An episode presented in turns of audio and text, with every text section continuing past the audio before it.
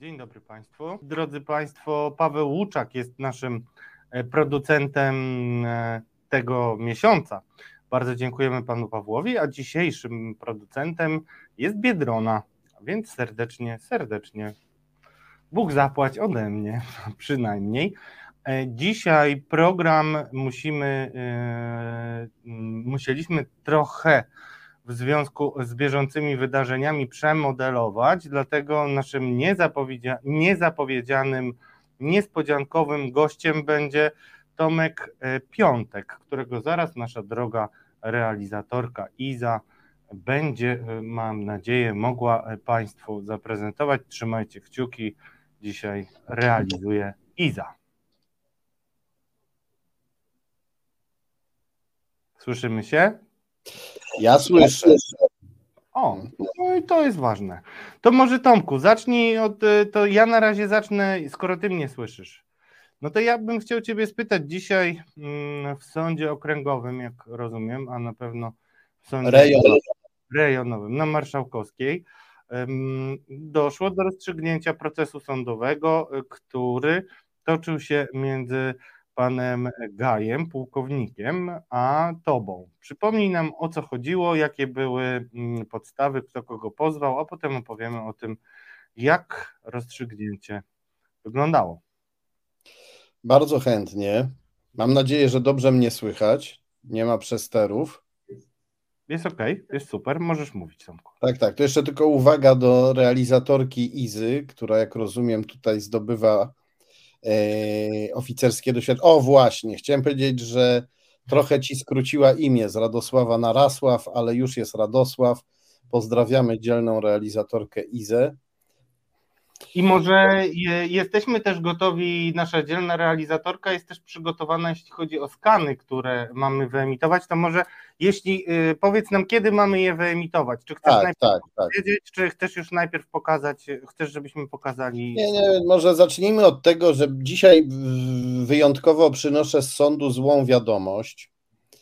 Złą nie do końca dla mnie, bo ja już dziewięć razy w sądach w różnych procesach wygrałem procesy o moje książki. E, wygrałem dziewięć razy w sądach, w sprawach zresztą znacznie trudniejszych niż ta, znacznie bardziej zawikłanych. Ta była bardzo jasna, ale niestety tak samo jasna była zła wola sędziego, który prowadził tę sprawę.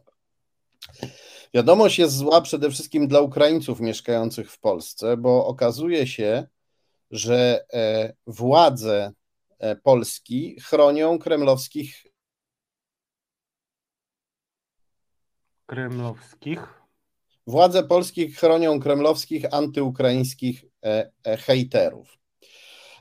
Jest taki hejter właśnie, hejter, jakby to powiedzieć, wysokiego szczebla, wysokiej rangi wojskowej i wysokiego szczebla rządowego. Nazywa się pułkownik Gaj i e, pułkownik Gaj, e, no może rzeczywiście poprośmy teraz Izę o to, żeby pokazała nam przykłady hejtu pułkownika Gaja, antyukraińskiego, a czasem wręcz jawnie proputinowskiego. Może e, jeśli Iza ma na podorędziu gdzieś te skany. No, już, już lecą do nas, drodzy Państwo, te skany. Pułkownik Gaj to była jedna z tych osób, które e, kiedyś, e, Tomku, zacząłeś wymieniać o, jako tak, ta tak, grupa, tak. która była związana, to ja mogę zapowiedzieć, związana z Narodowym Centrum Studiów Strategicznych, czyli tej kuźni kadr Antoniego Macierewicza, gdzie przejawiał się też pan e, Jacek Kotas, rosyjski łącznik i jednym z ekspertów, który tam e, pracował, nie wiadomo za ile ani na jakich zasadach i się już tego akurat chyba nie dowiemy. Tak, ale może, ale może, może, może, może w, e, zacznijmy po kolei. Tutaj mamy przy, przy, przykład tego hejtu Krzysztofa Gaja. On tutaj pisze o jakimś polityku, wszystkie bandersyny z jego okolicy na niego głosowały, to znak e, ilu ich tam jest w jego okręgu. E, operacja Wisła celowo ich tak rozpraszała. Ban, czy tutaj, jak widać, pułkownikowi, pułkownik Gaj się wypowiada tutaj jakimś polityku, twierdzi, że wybrali go Ukraińcy, nie wystarcza mu nazywanie Ukraińców w sposób nienawistny banderowcami, stworzył nawet takie słowo bandersyny i e, nawiązuje też do operacji Wisła, która była aktem bezprawnego prześladowania Ukraińców w PRL. Wysiedlono ich z ich ziem rodzinnych i na przykład pod Koszalin ich przesiedlono w okolice dla nich zupełnie obce. Dla nich to, była, to był straszny ból. Natomiast tutaj pułkownik Gaj snuje taką teorię spiskową, E, że e, operację przeprowadzono po to, żeby chytrze rozprowadzić Ukraińców po Polsce, żeby mogli nas jeszcze skuteczniej niszczyć. Poproszę może o e, jeszcze jakiś przykład. Hmm. Mam tutaj parę takich ulubionych przykładów. Widzę, że o tak, to jest jakiś taka twarz mająca wyglądać karykaturalnie E, w hełmie ukraińskim. Ktoś pisze zrzutka na hełm papierowy dla gnoja, e, a Krzysztof Gaj, pułkownik Wojska Polskiego, pisze: Och, jaki wzorowy żołnierz, to chyba duma Ukrainy.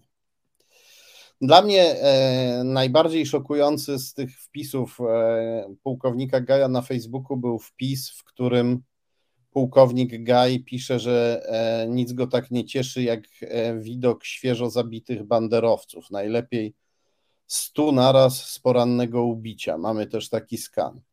Ale kiedy e, pisałem książkę Macierewicz i jego tajemnice, w której wspomniałem, w której poświęciłem fragment, kilka stron pułkownikowi Gajowi, to nie wiedziałem jeszcze o tym hejcie facebookowym odniosłem się do artykułu pułkownika Gaja, który został opublikowany najpierw na jego Facebooku.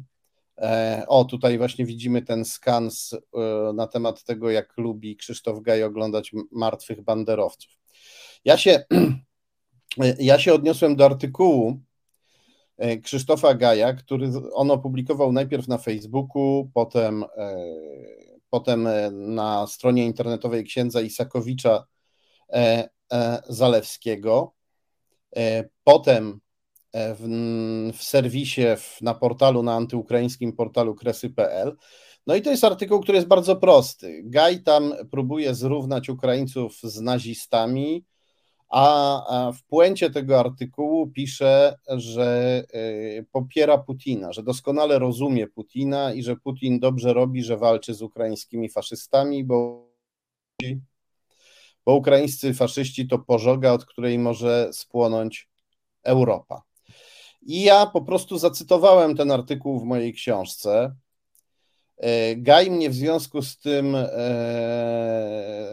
nawet nie pozwał, tylko wystos, wytoczył mi sprawę karną. E, wytoczył mi, nie pozwał mnie do sądu cywilnego, tylko wytoczył mi sprawę w sądzie karnym z oskarżenia prywatnego, oskarżył mnie o zniesławienie. 212. Tak, z paragrafu 212. No i dzisiaj w pierwszej instancji e, e, wygrał, ponieważ sędzia uznał, że te sformułowania Gaja, doskonale rozumiem Putina i on słusznie robi, że z nimi walczy, bo to faszystowska pożoga, Ukraiń, bo to e, pożoga, od której może zapłonąć Europa, Ukraińcy to faszyści u naszych bram. To wszystko, cała ta putinowska propaganda, identyczna z propagandą Kremla, to wszystko zostało u, przez sędziego uznane za, no nie wiem nawet jak to skomentować. Sędzia powiedział, że w tym artykule Gaj nie popiera napaści Putina na Ukrainę. No Gaj go napisał po pierwszej napaści Putina na Ukrainę, po napaści w 2014 roku, to jest ważne. To wtedy tak. właśnie, drodzy Państwo, po tym jak wybuchła rewolucja godności, y, doszło do ataku na Republiki Ludowe mm, i y, aneksji y, Krymu, po aneksji Krymu. Także tutaj jakby kontekst jest bardzo oczywisty i udawanie, no to ja, ja nie, nie byłem niestety na procesie, bo szykowałem Państwu program i jeszcze parę innych rzeczy, ale no, nie ulega wątpliwości, że kontekst tego jest y, związany z propagandą putinowską, która w ten sposób, nazywając banderowcami, faszystami i tak dalej, dokładnie no, wypisz, wymaluj toczka w toczkę, y, bardzo podobnymi chwytami y, starała się zniechęcić do ukraińskiego oporu. Dobrze mówię, Tomku? Tak, i to gorsza w tym artykule Gaj sugeruje również, że robotnicy polskich zakładów zbrojeniowych. O, jest z nami Marcin Celiński, pozdrawiam. Dobry wieczór Państwu. Czasami jest tak, że trzeba po prostu przełamać banderowskie spiski i się wbić. E, e, wracając do tego, co, co, co mówiłem, w artykule pułkownik Gaj sugeruje jeszcze, że e, polscy robotnicy zakładów zbrojeniowych powinni, powinni strajkować, żeby nie dopuścić do eksportu polskiej broni do Ukrainy, po to, żeby polska broń nie trafiała w ręce walczących Ukraińców. No to jest przerażające, że polski wojskowy coś takiego napisał. W mojej ocenie pułkownik Gaj zhańbił mundur, a dzisiaj sędzia, który go rozgrzeszył, zhańbił togę. I tu dochodzimy do sedna. Kim jest ten sędzia? To jest sędzia Adam Prochaczek, który sądził sobie na Śląsku, najpierw w Rudzie Śląskiej, potem w Gliwicach.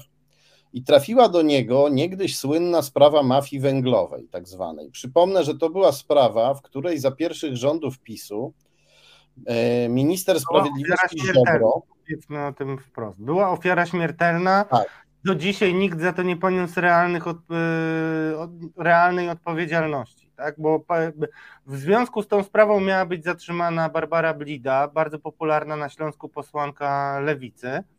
No i podczas e, zatrzymania e, doszło do tego, że postrzeliła się i poniosła śmierć.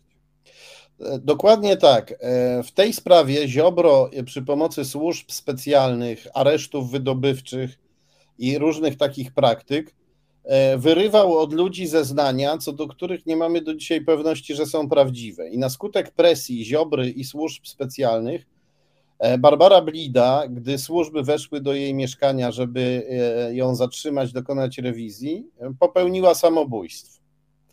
E, a na pewno zginęła śmiercią tragiczną, no ale wszystko wskazuje na to, że to było samobójstwo pod presją.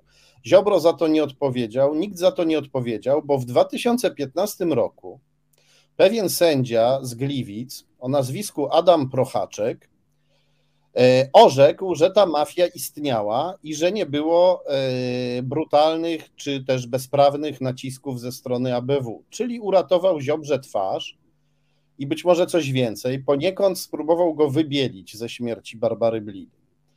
I e, tak się składa, że zaraz potem, niedługo potem, Ziobro nagrodził sędziego Prochaczka i przeniósł go do Warszawy.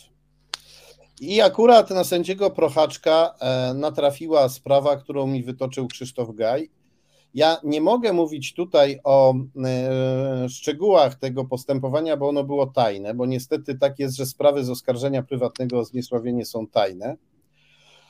E, I tylko pułkownik Gaj mógłby zgodzić się na ujawnienie. Ja nie mogę o to wystąpić, a pułkownik Gaj najwyraźniej czemuś się wstydzi tej sprawy i nie chce jej ujawnić, chociaż tutaj tak zatriumfował. Natomiast mogę powiedzieć ogólnie o swoim wrażeniu, a moje wrażenie było takie, że sędzia Prochaczek dosłownie staje na rzęsach, żeby mnie skazać.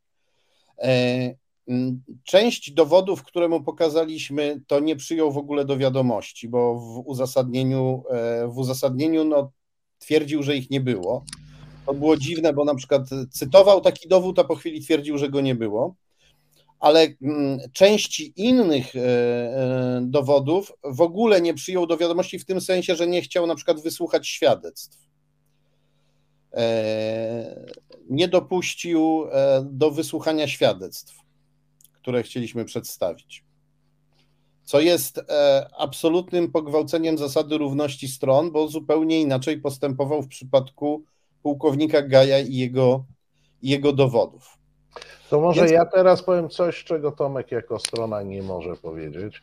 E, tego typu postępowanie wskazuje na to, że e, ten e, wyrok bądź ten pogląd sędziego Prochaczka na sprawę był wyrobiony długo przed sprawą i po prostu te dowody e, i te świadectwa nie były mu do niczego potrzebne, bo sędzia to ustawia rozprawę e, pod siebie. Zatem on nie był zainteresowany e, zbadaniem tej sprawy, ponieważ on pogląd miał już wyrobiony. Na to niestety wszystko wskazuje. Wszyscy mnie pytają, czy będzie apelacja. Oczywiście będzie, będzie apelacja. Szokujące jest to, że sędzia nie chciał słuchać na przykład o zbrodniach Ukraińców E, w Buczy. Nie przyjął do wiadomości tego. O zbrodniach Rosjan. Rosjan. tak, o zbrodniach na Ukraińcach w Buczy, tak. tak. I sędzia nie przyjął do o zbrodniach popełnionych przez Rosjan na Ukraińcach w Buczy i sędzia nie przyjął do e, wiadomości e, tego, że znacznie więcej neonazistów i faszystów jest wśród Rosjan, gdzie jest walczących w Ukrainie i że w Rosji faszyzm jest e, popierany i wykorzystywany przez służby, przez służby specjalne. E, były tutaj różne e, akrobacje argumentacyjne. Próbowano udowodnić, że artykuł Gaja dotyczy tylko nielicznych Ukraińców, E, którzy rzekomo są faszystami, no ale wystarczy wziąć do ręki ten artykuł, on jest dostępny w internecie, nazywa się Faszyści u naszych bram i widzimy, że e, Gaj pisze, że e, rozumie Putina, popiera jego walkę z ukraińskimi faszystami, mówi, że od tego ukraińskiego faszyzmu może cała Europa zapłonąć, czyli z tego wynika, że on pisze o, o Ukraińcach jako takich, o Ukrainie, nie o jakiejś grupce, no żeby E, żeby podpalić Europę, e, żeby faszyści mogli podpalić Europę, prawda? No to potrzeba, żeby najpierw rozpalili cały naród. No tego nas uczy przykład hitlerowskich Niemiec, prawda? Jakiś kilku ukraińskich neonazistów Ukrainy nie podpali, no ale takich karkołomnych argumentacji tutaj, e, tutaj się trzymano, to jest po prostu to jest zdumiewające. No i przypomnijmy, że pułkownik Gaj to jest człowiek, który publikuje sobie taki artykuł w 2014 roku. E, e, po czym w nagrodę Macierewicz robi go, e, e, powołuje go do MON i ro, robi go osobą odpowiedzialną za współtworzenie e, Wojsk Obrony Terytorialnej. Kiedy Macierewicz musi odejść po tym, jak ujawniono jego e, rosyjskie powiązania, e, Gaj przechodzi do kancelarii premiera, lituje się nad nim minister Dworczyk i Gaj u Dworczyka w kancelarii premiera Morawieckiego zostaje ekspertem do spraw wojskowych. Tomku, ja e, muszę wejść słowo momencik, chyba że Marcin pierwszy się wyrywa, ale chciałem powiedzieć, bo ty internety nie zawsze czytają ironię, to nie jest tak, że się y, minister Dworczyk zlitował, bo generalnie y, zaobserwowała między innymi Anna Gielewska, y, dziennikarka w swoich tekstach, że ci ludzie, którzy byli w jakiś tam sposób szczyszczeni z Ministerstwa Obrony Narodowej po tym, jak nastał tam Mariusz Błaszczak, byli właśnie przygarnięci, ale nie pojedynczo nawet, tylko to była, był specjalny taki departament w KPRM-ie, który był takim monem bis, że tak powiem, monem Macierewicza bis. No i tutaj jednym z tak, takich czyli w kancelarii właśnie... premiera było drugie małe Ministerstwo Obrony no, Michał Dworczyk e, stworzył sobie takie drugie małe Ministerstwo Obrony w kancelarii premiera i tam wziął a sobie. Był, a wcześniej był zastępcą Antoniego Macierewicza. To też jest bardzo ważne, bo on Dworczyk. przeszedł z MONU, tak, e, minister Dworczyk, zanim został szefem kancelarii, był wiceszefem MONU i zabrał tych ludzi potem tak, e, do więc... KPRM-u. A teraz już się tak. nie nie, nie, więc Macierewicz musi odejść, ale jego zastępca Dworczyk zostaje szefem kancelarii premiera Morawieckiego i bierze sobie z Ministerstwa Obrony, bierze sobie Gaja na doradcę. I Gaj zasłynął później, bo w mailach do Dworczyka, które wyciekły, yy, donosił na swoich kolegów oficerów, że są zbyt proamerykańscy albo zbyt proukraińscy. I e, skończyło się to tak, że e, kilka dni temu TVN poinformował, poinformował, że kontrwywiad wojskowy, e, no z ośmioletnim co najmniej opóźnieniem, ale jednak odebrał Gajowi e, prawo dostępu do tajemnic wojskowych, ponieważ ujawniał te tajemnice w mailach do Dworczyka.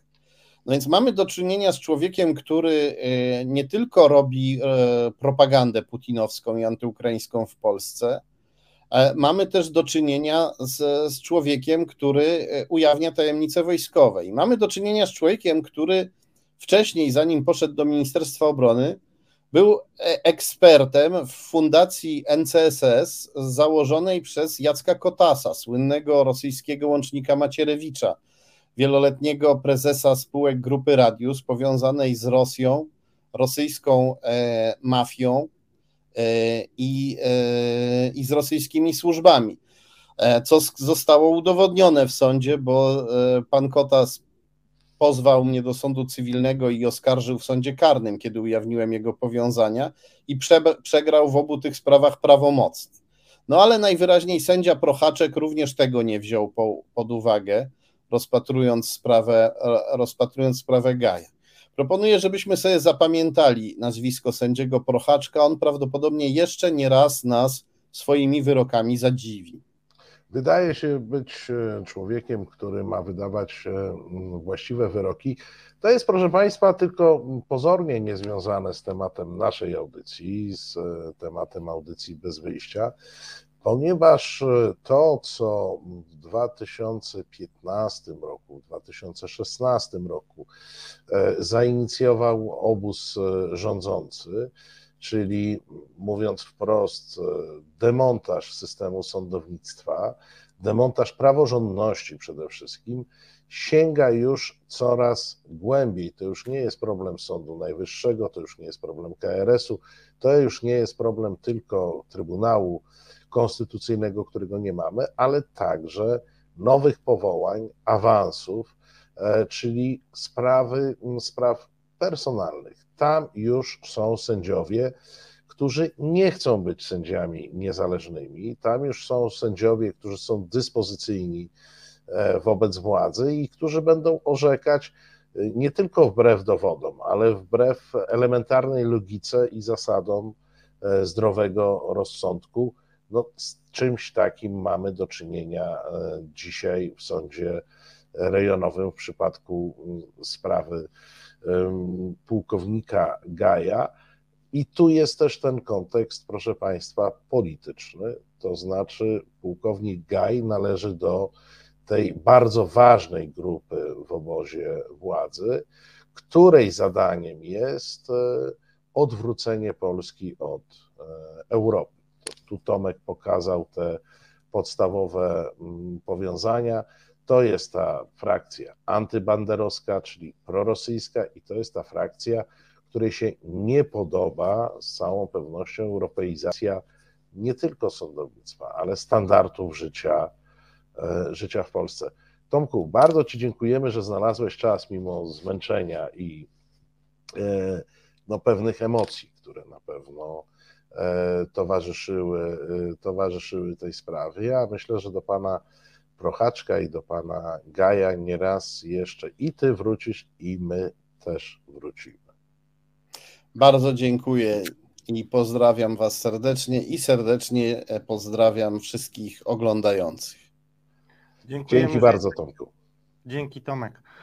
Ja tylko jeszcze dodam od siebie, bo chciałbym, może Tomkowi też nie, nie wypada pewnych rzeczy mówić, ale to jest dość niezwykłe, jeśli chodzi o tę książkę i generalnie o większe publikacje, ponieważ e, próbuje się deprecjonować e, jej e, poszczególne tezy różnymi pozwami. Różne osoby występują z roszczeniami, ale wspólny mianownik jest jeden i cóż, po dziewięciu wygranych y, jeden taki wyrok może naprawdę y, zastanawiać, natomiast y, niemniej jednak trzeba powiedzieć, no, że każdy z Państwa powinien sobie sam ocenić, jak twórczość pana Gaja mm, na Was oddziaływuje. I bardzo, bardzo chętnie poczytam o tym. No nie, to zróbmy tak osądźcie to, co przeczytaliście. Czy to można by było zinterpretować jako antyukraińskie treści, jako prorosyjskie treści? No, wydaje się, że to dosyć proste pytanie z prostą odpowiedzią. Proszę Państwa, pozostaniemy w kręgu. Oczywiście ja pod warunkiem, że będę dopuszczony do tego programu, bo dzisiaj jest pewien problem, tu czuję pewien spisek e, Radka z realizacją, bo oni są tam na miejscu, a ja jestem zdalnie i mnie próbują wycinać. Nieobecni nie mają racji. Ale ja, się, ale ja się nie dam. Gruca jutro rozmawiamy u mnie w gabinecie, e, ale ja się nie dam. E, ale mówiąc zupełnie poważnie, proszę Państwa, zostawię, zostajemy w kręgu mm, spraw związanych z Ukrainą. E, rozmowa, którą w tej chwili odtworzymy, była nagrana wczoraj, ponieważ Maciej Duszczyk dzisiaj nie mógł na żywo e, uczestniczyć, ale dotyczy tego, co, co stanie się w momencie, w którym Ukraina jako już e, państwo o statusie ubiegającego się o członkostwo w Unii Europejskiej, e, co będzie działo się dalej na bazie e, doświadczeń polskich, co powinno się stać i jakie są zagrożenia. A prawdę mówiąc, przy rozmowie jeszcze nie wiedziałem, a nie wiedziałem o tym, a okazuje się, że profesor Maciej Duszczyk jest jedynym mieszkającym w tej chwili w Polsce członkiem zespołu negocjacyjnego, który negocjował e, naszą akcesję e, do Unii Europejskiej. Zapraszamy na tę rozmowę.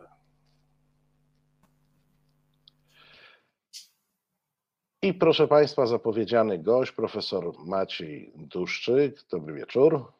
Dobry wieczór. Nie będziemy oszukiwać.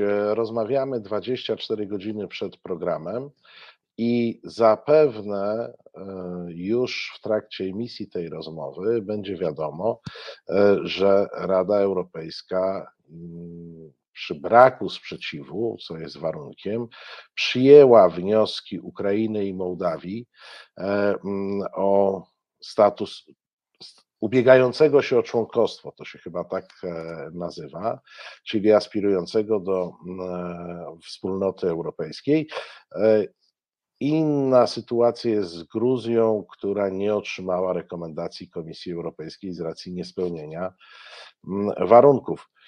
I wprawdzie ostatnio, jak żeśmy się spotykali, raz drugi rozmawialiśmy o problematyce uchodźczej, w której się e, specjalizujesz, natomiast dzisiaj chcę się odwołać do Twojego innego doświadczenia. E, byłeś doradcą przy negocjacjach akcesyjnych e, Polski do Unii Europejskiej. Opisywałeś te procesy. Pewien entuzjazm zapanował w części komentariatu kręgów politycznych. Entuzjazm, który by wskazywał na to, że wszyscy sobie wyobrażają, że Ukraina, bo ona jest tu na pierwszym planie, to już, już lada chwila w tej Unii Europejskiej się e, znajdzie. To chyba nie cała prawda. E, mogę tylko powiedzieć, że nasze negocjacje od momentu złożenia wniosku do momentu, akcepta- do momentu akceptacji przez Komisję Europejską, do momentu e, formalnego wstąpienia, czyli 2004 roku, zajęło nam ponad 12 lat. Natomiast też tak zwane acquis communautaire, czyli prawo wspólnotowe, wtedy kiedy my wchodziliśmy, ono było pewnie z jedną trzecią chudsze niż jest teraz. A więc e, z formalnego punktu widzenia, przy największej woli politycznej, którą moglibyśmy sobie wyobrazić, to będą lata i to długie lata. Z tego powodu, że przystąpienie do Unii Europejskiej państwa nieprzygotowanego, niespełniającego kryteriów, generuje więcej problemów nie tylko i wyłącznie dla całej wspólnoty europejskiej, ale również generuje wiele problemów dla tego państwa, na przykład dla jego zdolności ekonomicznej. Ponieważ jeżeli patrzymy sobie na nasze członkostwo, to my się często skupiamy jako taki główny efekt pozytywny fundusze strukturalne. My żeśmy opublikowali kilka miesięcy temu taki raport, nazwaliśmy go Gdzie są tak naprawdę konfitury? I konfitury nie są tylko i wyłącznie w funduszach strukturalnych, tylko zdolności ekonomicznej do funkcjonowania na jednolitym rynku. Pamiętajmy o tym, że jednolity rynek znosi nam wszystkie bariery. A więc jeżeli mamy zniesione bariery, to przedsiębiorstwa państwa przyjmującego są nastawione na gigantyczną konkurencję ze strony innych państw. Oczywiście są stosowane okresy przejściowe, tak jak u nas były okresy przejściowe przez wiele, wiele lat, natomiast y, cała gospodarka państwa musi być na to przygotowana. E, po to, żeby nie zrobić krzywdy temu państwu, nie zrobić krzywdy również całej Unii Europejskiej. A więc y, to mimo bardzo dobrej y, woli politycznej i ja trzymam kciuki za Ukrainę tak mocno, że odpadają mi moje kciuki, to mm, muszę powiedzieć, że z własnego doświadczenia wiem o tym, że będą to po prostu lata. Trudne, ale lata, które mam nadzieję, że zakończą się sukcesem, członkostwem, pełnym członkostwem Ukrainy w Unii Europejskiej. Dlaczego to jest tak ważne? Ponieważ pojawiały się również za naszego momencie, naszego, e, e, naszych przygotowań, a może dać sobie spokój, a może stowarzyszenie, a może jakieś takie coś na wzór Norwegii. No właśnie, model norweski to był tak. taki, e, taki mocno podnoszony w dyskusji. W pewnym momencie, nie wiem, 15% poparcia miał pomysł Korwina Mikke, żeby przystąpić do nafty, czyli do tej strefy wspólnego wolnego handlu między Stanami Zjednoczonymi, Meksykiem i, i, i Kanadą. Ale to nie o to chodzi kompletnie, prawda? Chodzi o to, żeby przeprowadzić uczciwy proces, tak szybko jak to jest możliwe, ale uczciwy proces, spełniając wszystkie wymogi, które są konieczne, e, również kryteria kopenhaskie dotyczące na przykład praworządności, czy praw człowieka, czy korupcji, żeby Ukraina weszła jako państwo przygotowane i trochę pokazała, że to państwo, które ma różną opinię, e, da radę to, ten proces przeprowadzić i w pewnym momencie będzie mogło powiedzieć, my przeprowadziliśmy ten proces i nasza perspektywa jest dużo lepsza niż Rosji. Ukrainiec w pewnej perspektywie E, będzie bogatszy, stabilniejszy, e, będzie miał lepsze perspektywy niż Rosjanie. I chyba o to w, grze, w tej, tej grze tak naprawdę powinno, powinno chodzić. Wiadomo, że podstawowym problemem, podstawową blokadą w wejściu do Unii Europejskiej jest wojna. Wojna nie jest z winy Ukrainy, ale Ukraina jest związana konfliktem wojennym, no ale przyjmując, że ta wojna kiedyś w jakiś sposób się e, zakończy, to patrząc na dzisiejszą Ukrainę i mając e, to doświadczenie, e, które masz, jakie obszary będą najtrudniejsze? Bo w przypadku negocjacji polskiej, polskiej akcesji, to w Europie Zachodniej no, krążyło takie złowieszcze widmo polskich hydraulików, którzy raptem odbierają wszystkim pracę, czyli była kwestia, zresztą i z tego wynikały okresy przejściowe e, ustalone, no, no była taka wizja, że Polska jest niebezpieczna, bo raptem 10 milionów Polaków pojedzie e, pracować e, na, na, do, do krajów Europy Zachodniej i tamtejszy rynek pracy po prostu wyleci w powietrze. Jak myślisz, jakie obszary mogą budzić takie emocje i, i być taką blokadą w przypadku akcesji Ukrainy? Ja myślę, że głównym elementem będzie ochrona środowiska, ponieważ te standardy w Unii Europejskiej są bardzo wysokie, a inwestycje w ochronę środowiska są bardzo, bardzo kosztowne. I tutaj pewnie Ukraina będzie musiała wynegocjować długie okresy przejściowe, żeby nie zarżnąć w cudzysłowie swojej gospodarki. E, u nas najdłuższy okres przejściowy, jeśli chodzi o powietrze, jak dobrze pamiętam, miał 13 lat. A więc to był dużo dłuższy okres przejściowy niż to, o czym mówisz, mianowicie na swobodnym przepracowniku, który był takim modelu 2 plus 3 plus 2 i maksymalnie miał 7 lat. Ale Wielka Brytania otworzyła na przykład Irlandię i Szwecja pierwszego dnia. A więc tutaj myślę, że akurat ten, ten, ten obawa przed napływ pracowników z Ukrainy nie będzie tak wielki, no bo dzisiaj to ćwiczymy. Dzisiaj tak naprawdę wszyscy Ukraińcy mogą przyjechać do Polski jako uchodźcy wojenni i podjąć pracę. A więc jakby ćwiczymy trochę ten, ten, ten wariant teraz, nie spodziewam się tutaj jakichś nie wiadomo jakich problemów. Jakby ten pewnie ta, ta, obawa się nie, ta obawa się nie powtórzy. I jeszcze pamiętajmy, że my nie wchodziliśmy sami, tylko wchodziliśmy z kilkoma innymi państwami i rzeczywiście tutaj pewne, pewne obawy, te pewne obawy mogły być. I wreszcie tak naprawdę sprawdziły jednak, jednak bardzo dużo ludzi e, wyjechało do Wielkiej Brytanii. E, dzisiaj w Wielkiej Brytanii akurat jestem, piszę tekst taki trochę podsumowujący te rzeczy. Liczyłem sobie dzisiaj, E, ile jest wniosków o pobyt stały, pobyt tymczasowy, no to jest ponad milion. A więc milion Polaków mimo Brexitu mieszka w Wielkiej Brytanii e, i to jest duże wyzwanie. Oczywiście możemy powiedzieć, Polska jest dużo mniejszym państwem, a też ponad milion dzisiaj Ukraińców mieszka w Polsce, prawie dwa miliony mieszka dzisiaj Ukraińców w Polsce i też sobie dajemy z tym, dajemy z tym radę, ale jednak troszkę to jest inna sytuacja, ponieważ tu mamy trochę uchodźców wojennych, ale rzeczywiście ta, ta, ta, ta, ta sytuacja też jest troszkę inna niż była w 2004 roku.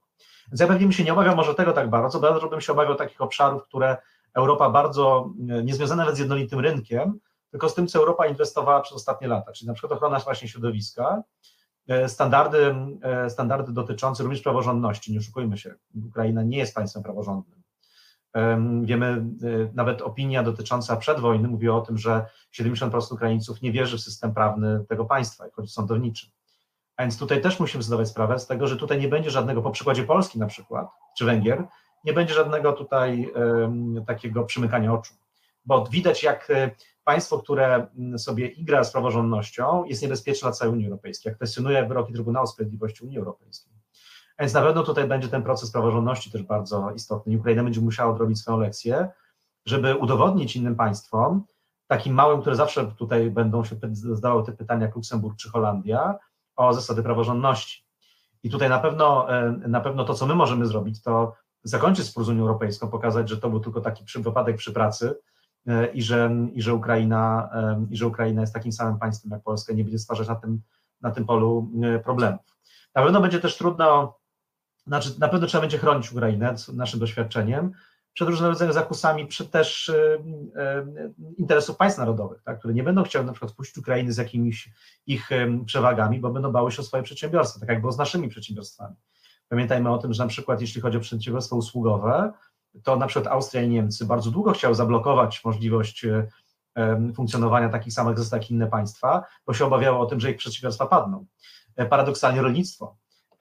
E, wspólna polityka rolna z Ukrainą, z, ich, z jej możliwościami produkcyjnymi, no nie wiem, czy to przetrwa, prawda? A więc musimy się zastanowić nad, nad różnymi rzeczami, jak to, jak, to będzie, jak to będzie wyglądało. Dlatego to proces będzie długi. Natomiast pytanie jest dzisiaj pierwsze o tak zwane AGC, czyli kiedy będzie nie tylko i wyłącznie jutrzejsza decyzja Rady Europejskiej, która będzie pozytywna, znaczy tak już będzie to twarzane, to już będziemy potem decyzji, że jest pozytywna. Ja wierzę nie, nie, no, wszystko na to wskazuje. Dzisiejsze no, deklaracje po spotkaniu ministrów spraw zagranicznych pokazują, że nie będzie sprzeciwu, więc no... Tak jest, ale później komisja musi zorganizować pierwsze tak zwane AGC, czyli tak naprawdę e, musi przyjechać Zełęński, musi przyjechać rząd do Brukseli e, i podpisać kwit. Tak, że, że rzeczywiście to się wydarzy. Tak, że Ukraina również jest gotowa. IGC to jest taka konferencja międzyrządowa, tak? Znaczy muszą przyjechać przedstawiciele wszystkich rządów. To jest taka Rada Europejska powiększona o, o przedstawicieli państw kandydujących, które muszą po prostu powiedzieć, tak, zaczynamy. E, I rozpisać tak zwany harmonogram negocjacji. Pamiętajmy, że w negocjacjach jeszcze z Unią Europejską jest taka jedna podstawowa zasada. Dopóki nic, dopóki wszystko nie jest uzgodnione, nic nie jest uzgodnione. I my możemy, Ukraina będzie zamykać pierwsze obszary i to będą sukcesy, tak? Znaczy pierwszym, zamkniemy na pewno pierwszy obszar, to będzie edukacja. Prawda? Więc na pewno zamkniemy edukację i, i odrobimy sukces, że jeden element, jeden obszar negocjacyjny jest zamknięty, e, ale to nic nie znaczy jeszcze, bo jeżeli zamkniemy rolnictwo, zamkniemy ochronę środowiska, e, e, zamkniemy wymiar sprawiedliwości i sprawy wewnętrzne i zamkniemy praworządność, to wtedy rzeczywiście będzie można powiedzieć, że Ukraina jest u progu wejścia do Unii, później jeszcze głosowania w parlamentach poszczególnych państw, e, głosowanie w Ukrainie, też wcale nie takie przecież łatwe, pamiętajmy co u nas się działo, może referendum z tymi wszystkimi e, trollami rosyjskimi, które będą mówiły nie wchodźcie do... No, chociaż powiem Ci, zauważ, że teraz Wierchowna Rada Ukrainy bodaj przedwczoraj głosowała nad e, konwencją stambulską, czyli tą konwencją, z którą my mamy taki potężny e, problem w Polsce i tę konwencję przyjęła tam przy ośmiu głosach sprzeciwu, więc jakąś taką... Właśnie, no to jest taki, to jest moment historyczny teraz, tak? Znaczy ja myślę, że oni zagłosują prawie za wszystkim, co będzie zbliżało ich do Europy. Ale kiedy te negocjacje przejdą i zobaczą że na przykład, że, że, że muszą iść na trudne kompromisy, bo, bo tu będzie też gra państw narodowych, prawda? Znaczy oczywiście jest jeden wspólny cel, to, to, to takich głosów się będzie bardzo mocno dużo pojawiało. Pamiętajmy o tym, że my wchodziliśmy do Unii Europejskiej z bezrobociem 20%. E, pamiętajmy, że referendum było wygrane, ale referendum, e, jednak jedna trzecia osób głosujących referendum była przeciwko. Pamiętajmy o tym, co działo się również pod kościołami. Ja mam jeszcze ulotki tam, tamte, tak, wtedy roznoszone przez e, Romana Giertycha i jego zaplecze. Ja sobie to wszystko, ja sobie to zachowałem i zawsze na swoim Twitterze czy na swoim Facebooku w, rocznicę wejścia Polski do Unii Europejskiej publikuje, tutaj pamiętajmy, i, i, i śmieje się z tych zarzutów wtedy. Tam jeden taki, jest taki fajny zarzut, praca dla Polaków w Unii Europejskiej jest mrzonką, nie wierzcie w to. To jest najlepszy przykład pokazujący o tym, jak, jak to było to bezczelne kłamstwo. Napisane było, że polskie rolnictwo e, w pierwszym roku zbankrutuje. W pierwszym roku e, polskie rolnictwo e, wzrost bodajże z tego co pamiętam był stuprocentowy. Czyli 100% więcej dochodów było z handlu rolnego, bo nagle zniknęły bariery, prawda? Nagle mleko wyjechało całe, tak? Znaczy nas mieliśmy trochę taki skoczek inflacji, tak? Bo nagle się okazało, że tej żywności w Polsce nie ma, no bo, tak, bo spełniała wszystkie kryteria, pojechała tam. Prawda? Więc jakby to było trzy miesiące, ale to o tym musimy pamiętać, prawda? Także myślę, że takich głosów będzie bardzo dużo i my, my, my, jako Polacy, jako ci, którzy przeżyli to wszystko, będziemy musieli pokazać im, słuchajcie, to są bzdury, tak? Wszystko będzie dobrze, tak? Znaczy nikt nie zabierze waszej suwerenności, E, zgodzicie się na to tylko i wyłącznie, co, co jest też w waszym interesie, ale również w interesie wspólnotowym. Najpierw zrobicie tak zwany screening, czyli porównacie prawo, zobaczycie, co trzeba dostosować e, i będzie dobrze, tak? Znaczy, i wtedy te, te, te, te, jakby to, to członkostwo się wystąpi. My też będziemy musieli zrezygnować z funduszy strukturalnych, ponieważ jeżeli wchodzi biedne państwo, e, to my będziemy musieli się trochę podzielić tym, tą polityką spójności, prawda? Ale to jest też w naszym interesie. No bo wiadomo, że jeżeli są dwa państwa, to jest prosta zasada ekonomiczna, która się sprawdza wszędzie. Jeżeli mamy dwa państwa o podobnym poziomie rozwoju, to oni się wbrew pozorom wspólnie szybciej rozwijają niż państwo bogate i biedne, bo wtedy się żadne nie rozwija. Tak, znaczy jest, jest, jest problem. Natomiast jeżeli są państwa o podobnym rozwoju, to się szybciej rozwijają obydwa. Czyli to jest ten, ten, ten, ten, ten element polityki spójności. Polityka spójności nie jest elementem, jak czasami mówi o tym, drenowania. Nie. Po prostu jest prosta zasada. Dwa państwa bogate współpracują ze sobą, mają wyższą wartość dodaną swojego rozwoju jeżeli państwo jest bogate i biedne, to tak dobrze nie działa. Więc opłaca się w tym, temu bogatemu trochę zainwestować w to biedniejsze, żeby się wzbogaciło, bo tamtemu też się opłaca. Tak? Więc jakby to jest, to jest też fenomen strefy euro. Tak? A więc jakby, jakby i, i z tego sobie musimy zdawać sprawę. To oczywiście jest pytanie również o Schengen w pewnym momencie. Ja już wybiegam strasznie do przodu. Takie pytanie. Nie, no, ale to trzeba, to jest pakiet, to jest pewien pakiet, który będzie oczywiście. postępował. Prawda? Więc jakby ileś tam różnych rzeczy, tak? Znaczy, ja myślę, że Schengen pewnie nie będzie możliwy bardzo długi czas, no bo będzie problem z Rosji i pewnie, pewnie problem też e, terenu. Aczkolwiek Cypr jest w Schengen, a ma problem z Turcją. E, Chorwacja jest w Schengen już, tak? Mimo tego, że jest problem przecież, też nie, jest problem Bośni i Hercegowiny, która rozdziela Chorwację na takie dwa kawałeczki. Pamiętajmy, tam jest też 16 czy 18 kilometrów między jedną częścią Chorwacji i drugą. To, się, to, to jest porozumienie z Dayton jeszcze. To się, to się da wszystko w pewien sposób ułożyć, a to musi trwać. To naprawdę musi trwać i musi być sensownie poukładane, żeby po prostu no, wstąpienie państwa nie wyłożyło, nie wyłożyło całej wspólnoty, bo to nie jest w niczym, e, niczym interesie. A jakbyś e, spojrzał na e, Europę Zachodnią, która wydaje się, jeszcze raz mówię, no, rozmawiamy przed, ale wydaje się, że dosyć sprawnie przyjmie ten wniosek i zacznie procedować, no ale później oczywiście zaczną się e, schody, gdzie znaczy ja podzielę się z tobą, moje przeczucie polityczne jest takie, że nawet za lat 10 nie będzie problemu, no jeśli nie, nie nastąpi jakaś, nie wiem, mega zmiana, nie będzie problemu z poparciem Ukraińców dla akcesji do Unii Europejskiej, bo e, Rosja będzie wisiała nad nimi zawsze e, i oni ze względu na to zagrożenie rosyjskie chcą e, włączyć się maksymalnie w struktury E, zachodnie, więc ta sytuacja się nie zmieni. Bardziej się martwię tym, że mm, mm, po stronie Unii Europejskiej może nastąpić e, albo renesans e, ciepłych uczuć wobec Rosji i takiej polityki, którą ćwiczyliśmy przez lata, czyli no, no, no po co to, tę Moskwę E, drażnić, tak? No, powrót do jakiejś polityki strefy wpływów, taka myśl kissingerowska, e, która mówi, no słuchajcie, nie przesadzajmy z przesuwaniem e, granic. Gdzie tu mogą być zagrożenie, zagrożenia po stronie Europy Zachodniej dla tego procesu akcesyjnego? Ja wbrew pozorom myślę, że, są, że to będą, zresztą będą procesy, które będą, będą jednoczesne. Bo jeżeli wygra e, Le Pen, jeżeli wygra, nie daj Boże, AfD czy ktoś taki w Niemczech, bo to jest rzeczywiście długa perspektywa, mhm. jeżeli będzie destrukcja w Hiszpanii i tych dużych państwach, jeżeli u nas to działanie na rzecz antyeuropejskiej zadziała, że na przykład, nie wiem, połowa ludzi będzie powiedziała, już nie jesteśmy, mamy być płatnikiem netto, no to po co nam być w tej Unii? Jeżeli to wszystko zadziała po stronie Europy Zachodniej, to wola Ukraińców też już nie będzie taka duża. Więc moim zdaniem to, jest, to są naczynia połączone. bo już będzie inna Europa, znaczy będzie inna Europa w rozkładzie, Europa, która nie będzie chciała wydawać pieniędzy na Ukrainę. Pamiętajmy o tym, że my żeśmy jednak weszli do Unii Europejskiej na takim też haśle dostaniemy pieniądze i je dostaliśmy. Natomiast pytanie, jeżeli nie będzie woli dzielenia się e, bogactwem z Ukrainą, w ramach tego hasła, który powiedziałem, że to się po prostu opłaca wszystkim, no to wtedy Ukraina też może powiedzieć jednak, że, że może nie, że do, do, on z inną Unią chciała negocjować, a z inna Unia chce ją przyjąć. I to jest też taki sytuacja może być misja. Ja nie wykluczam tu żadnego negatywnego scenariusza, natomiast dlaczego ważny jest ten okres nawet ten taki kandydujący? Z tego powodu, że otwiera to Ukrainie po pierwsze dostęp do środków unijnych dużo łatwiej niż teraz, do tego ponadto e, reformy, które będzie robiła, to są reformy, które będą dobrymi reformami. Czyli i tak, i tak, w ramach tego gonienia tego króliczka, który miejmy nadzieję, że dogoni, będzie będą poprawiać państwo. Będzie poprawiać państwo, prawda? Tak jak my żeśmy poprawiali.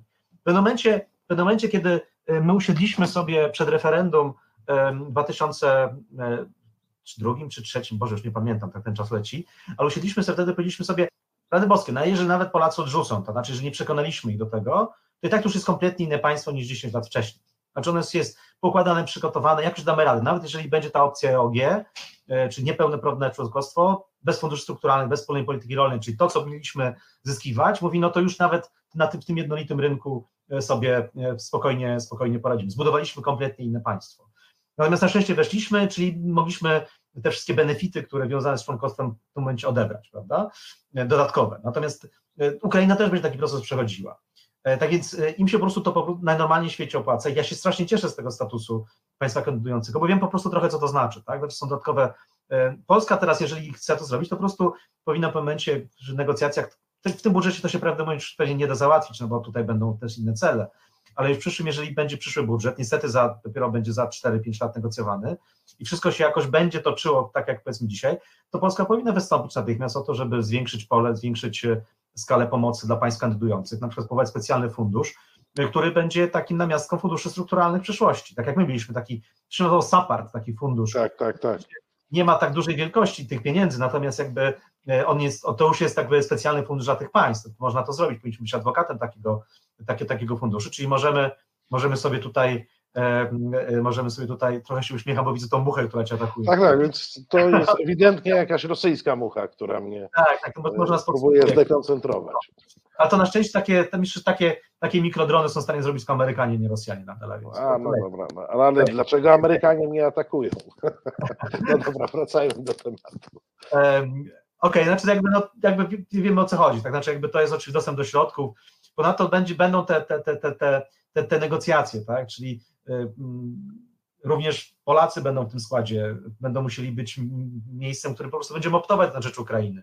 My, my nie ukrywamy, tak, znaczy e, ja jeździłem e, wtedy jeszcze będąc w zespole negocjacyjnym po stronie Urzędu Komitetu Integracji Europejskiej, po prostu jeździliśmy permanentnie do różnych państw, przekonując ich, żeby byli naszymi adwokatami. I takie, takie, takie, takie adwokatów się znajdowało. Czasami nawet w opozycji E, państw, e, rządów e, państw, tak? No, jeżeli opozycja była bardziej proeuropejska, to jeździło się do opozycji, żeby oni w parlamencie mówili tak, tak, tak, bo, bo, bo, to, bo to jest polityka, tak? Znaczy to jest, trzeba mieć, mieć tak zwane, to, to jest coś takiego, to się nazywa klub przyjaciół rozszerzenia, prawda? Ukraińcy też będą musieli to zrobić, zidentyfikować sobie, kto jest ich przyjacielem i po prostu w nich inwestować na normalnie świecie. To jest też nasza prawda odpowiedzialność. Nie wiem, czy tacy ludzie jak ja, czy zespołu będą w pewnym momencie poproszeni przez Ukraińców, słuchajcie, no pomóżcie nam, tak? Znaczy wierzymy wam, że nie sprzedacie nas, tak, że macie doświadczenie, że nie prowadzicie nas na manowce, to pomóżcie nam. My żeśmy mieli taką grupę e, Niemców, Brytyjczyków, Holendrów wokół nas, którym po prostu wierzyliśmy i oni nam po prostu doradzali. Często mówi, słuchajcie, nie wchodźcie w to, bo to jest risky tak? Przemyślcie to. Znaczy zrobiliście, ale to chyba was rozgrywają, znaczy przemyślcie to jeszcze, prawda? Nie, to wy decydujecie, ale przemyślcie to, my wam w taki sposób doradzamy, bo to, bo to, to tak trochę wygląda. No, no, politycy z zakładnikami również y, różnych interesów i, i na pewno będą, będą chcieli to, będą chcieli w pewnym momencie gdzieś też, też te swoje interesy y, prezentować. To będzie trudna gra, ale my powinniśmy być na pewno po stronie ukraińskiej, żeby to nastąpiło jak najszybciej, żeby oni weszli wzmocnieni i cały czas, mimo tego, że to członkostwo będzie daleko, to inwestować, inwestować, inwestować, po prostu będzie im łatwiej przeprowadzać reformy, przeprowadzać, budować państwo, e, państwo demokratyczne. I my jesteśmy dla nich dobrym przykładem. Ponieważ dzisiaj Ukraińcy, którzy przyjeżdżają do Polski, uchodźcy, e, widzą też kompletnie inne państwo. To jest taka ciekawostka, tak? Znaczy, bo My żeśmy to też widzieli trochę. Ja odpowiadałem w negocjacjach, byłem, tak jak powiedziałeś, byłem pracownikiem Urzędu Komitetu Integracji Europejskiej. Odpowiadałem za obszar właśnie swobodnego przepływu pracowników, tak, czyli, czyli, czyli migracji. I, I teraz, jak widzimy to, jak uchodźcy Ukraińcy nas przyjeżdżają, to patrzą, kurczę, na Polskę jednak wygląda inaczej niż nam się wydawało, bo widzieli tylko na przykład duże miasta, a teraz jak jadą do małych miejscowości, mówią rany, jak to jest? Taka, nasze małe miejscowości wyglądają tak, jak wyglądają, a tutaj, proszę bardzo, wszystko jest odnowione, nowe wodociągi, drogi, drogi rowerowe, różnego rodzaju takie inwestycje środowiskowe i tak dalej, i tak dalej. I oni jakby patrzą, mówią, a, ale jak to żeście zrobili, prawda? No przecież żeśmy wychodzili w tym samym czasie, tak? No mówi, no zobacz, no inwestycje unijne, jednak już tyle lat, które jesteśmy, powodowało to, że funkcjonujemy kolejnym innym państwie. I oni w tym momencie mówią, to ja już nie chcę w dużym mieście mieszkać ja chcę tutaj, bo tu jest fajnie, prawda? Bo tu jest taniej, lepiej, rynek pracy i też taki, taki proces takiej dobrowolnej relokacji zaczyna się odbywać, o który żeśmy prosili na początku, kiedy zaczęli do nas przyjeżdżać, bo wiadomo było, że duże miasta nie poradzą sobie.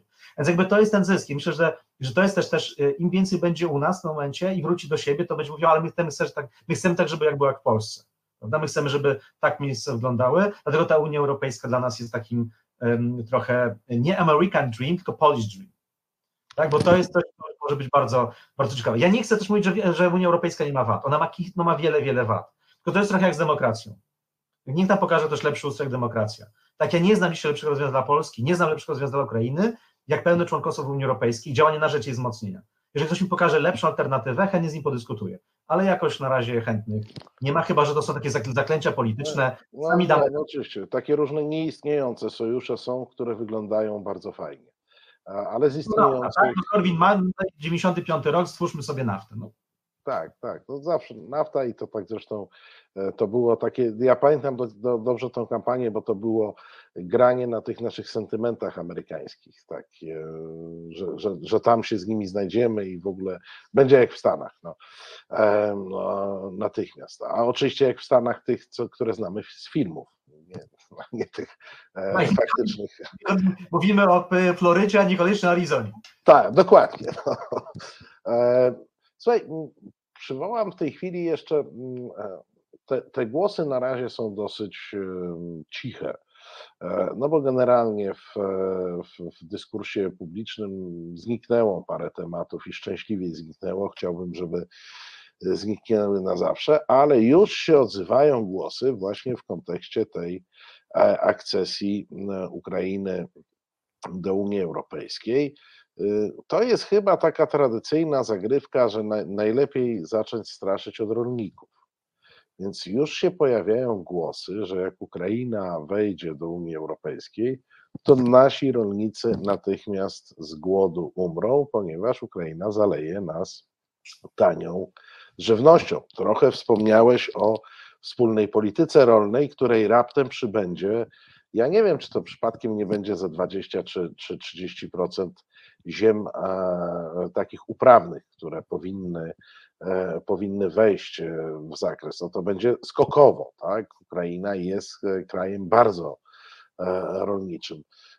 Pojawiają się takie no, Mniej więcej to, co opowiadali Francuzi czy Niemcy, niechętni rozszerzeniu Unii Europejskiej na wschód e, lat temu dwadzieścia parę, e, to w tej chwili zaczynają się takie opowieści w Polsce, dokładnie te same, że jak wejdą ci Ukraińcy, stracimy pracę, przestaniemy produkować żywność, bo oni nas zaleją tanią żywnością, no i nie wiem, co jeszcze tam się, tam się stanie.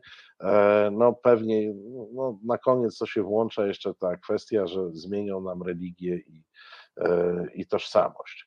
E, myślę, że już trzeba także, także w Polsce myśleć o, e, o tym, że ta propaganda ona będzie się nasilać.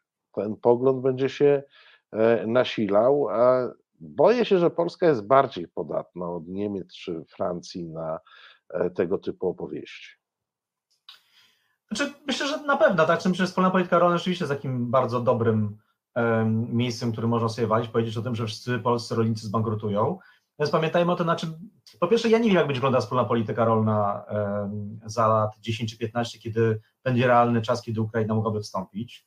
E, pamiętajmy o tym, że czeka nas gigantyczny kryzys żywnościowy. Wiemy o tym, że, że uzależnieni od jednego państwa Afryki, e, od Ukrainy czy od Rosji, to jest bardzo trudna sytuacja. Oczywiście świat ma możliwości produkcyjne żywności i myślę, że te szybkie rynki się, rynki się bardzo szybko budzą i jeżeli się da wywieźć teraz to, co jest tak, z Ukrainy, to, to jeżeli nawet Ukraina będzie miała duży problem z zasianiem, no to znajdą się inne rynki, które dostarczą ten, tą, niestety dużo drożej, to, to zboże do, do, do Afryki.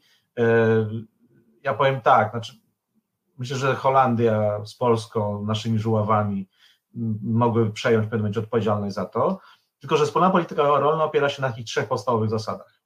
Po pierwsze, dochodów rolników. Dochody rolników muszą być wystarczająco wysokie, żeby im się opłacało produkować. Po drugie, opiera się na zmniejszaniu produkcji, a więc żeby nie było wahnięć, wahnięć produkcji między jednym a drugim rokiem.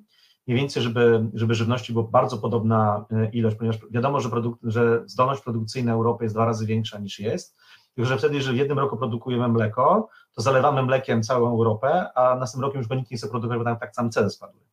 Czyli musimy tutaj uważać na, na produkcję, żeby po prostu tej produkcji, tej, tego rolnictwa, tego, tych produktów rolnych nie zabrakło. I trzeci podstawowy element wspólnej polityce rolnej to jest e, niemarnowanie żywności. A znów produkowanie tyle, ile jesteśmy w stanie zużyć, ewentualnie wyeksportować, prawda? No bo marnowanie żywności jest po prostu no, czymś nie, kompletnie niehumanitarnym. I teraz oczywiście, jeżeli wejdzie Ukraina, to nas zmieni trochę. To będzie taki game changer dla, dla różnych rzeczy, bo, bo jej możliwości produkcyjne, na przykład zboża, są gigantyczne ale pamiętajmy o kwotach. A więc też, jeżeli tak to będzie, to wspólna polityka rolna zacznie, działać tak, że po prostu tam będą e, duże areały, które nie będą po prostu obsiane, bo będą zapewnione dochody rolników, takie jakby obsiewali. Tak jak jest w Polsce, tak jak jest w Holandii, tak jak jest w wielu innych państwach.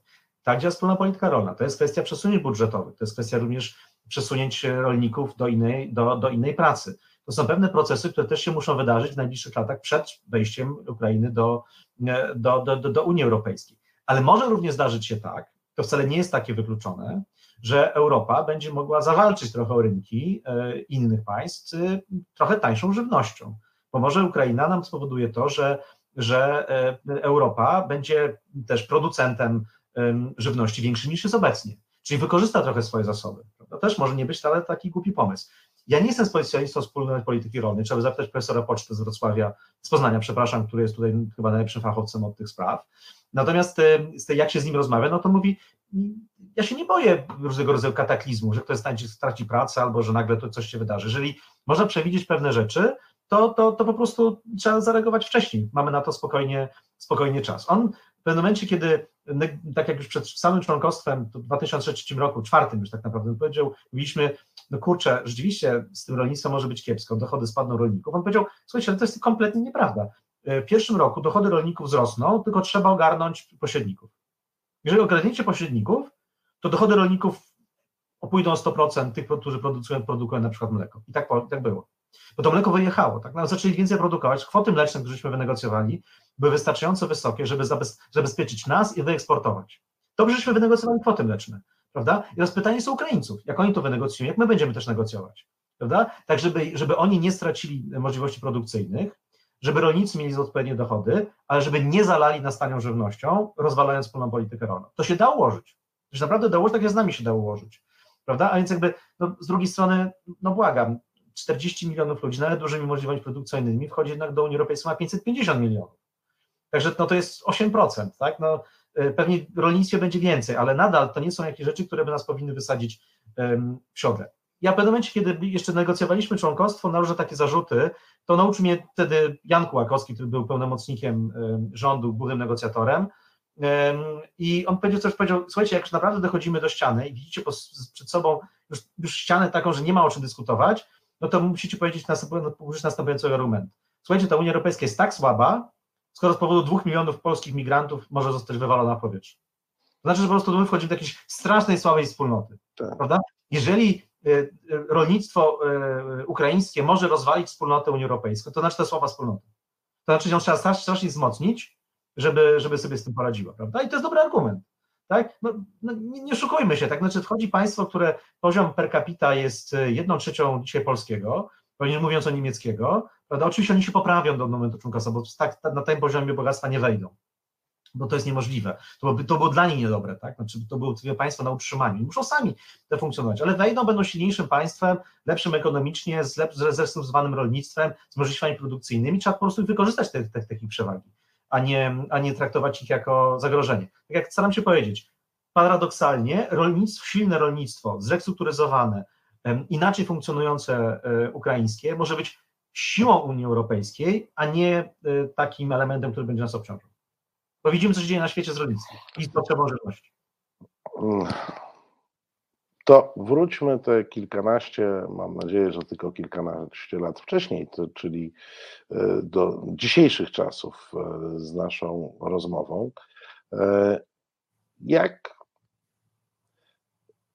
Wspomnieliśmy, chcę wrócić na chwilę do, do tematu uchodźców. Wspomnieliśmy, jak gdzieś czytałem, półtora miliona zatrzymało się w Polsce. Ty mówisz, że w okolicach dwóch e, milionów. Gdzie my jesteśmy z tymi uchodźcami? To znaczy, w jaki sposób my sobie z tym radzimy? Bo nasilają się zjawiska, o których zresztą mówiłeś na samym początku wojny e, w naszym e, programie, no, że nastąpi takie naturalne zmęczenie, coraz trudniej będzie E, tym e, indywidualnym akcjom pomocowym i tej takiej zorganizowanej samopomocy obywatelskiej e, dźwignąć nie dalej jak wczoraj czytałem doniesienia, no zamykają się kolejne punkty wsparcia, bo po prostu nie ma pieniędzy, nie ma materiału, wolontariusze też już są po prostu zmęczeni.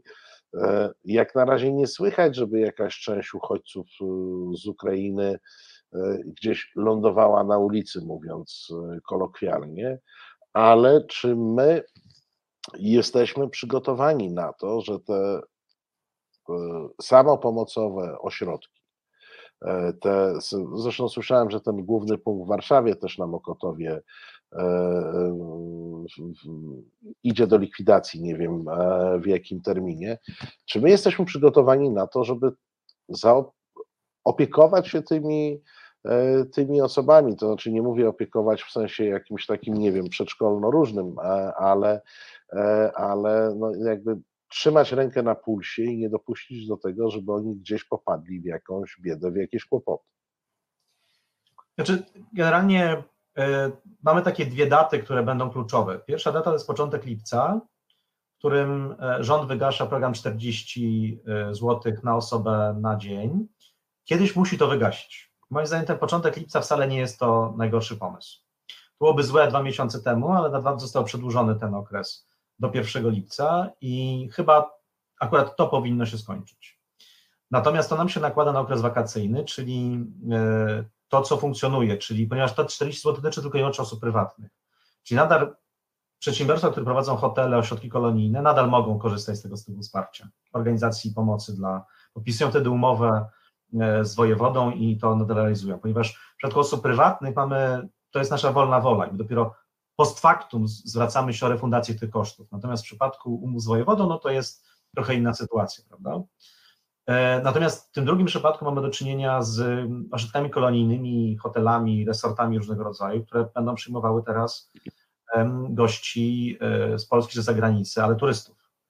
E, czyli mamy drugi element, którym może nam być, może być problem. Trzeci problem to jest UNHCR, czyli oni wypłacają środki, wysoko tam 700 zł mniej więcej na miesiąc przez 3 miesiące jako taki system wsparcia.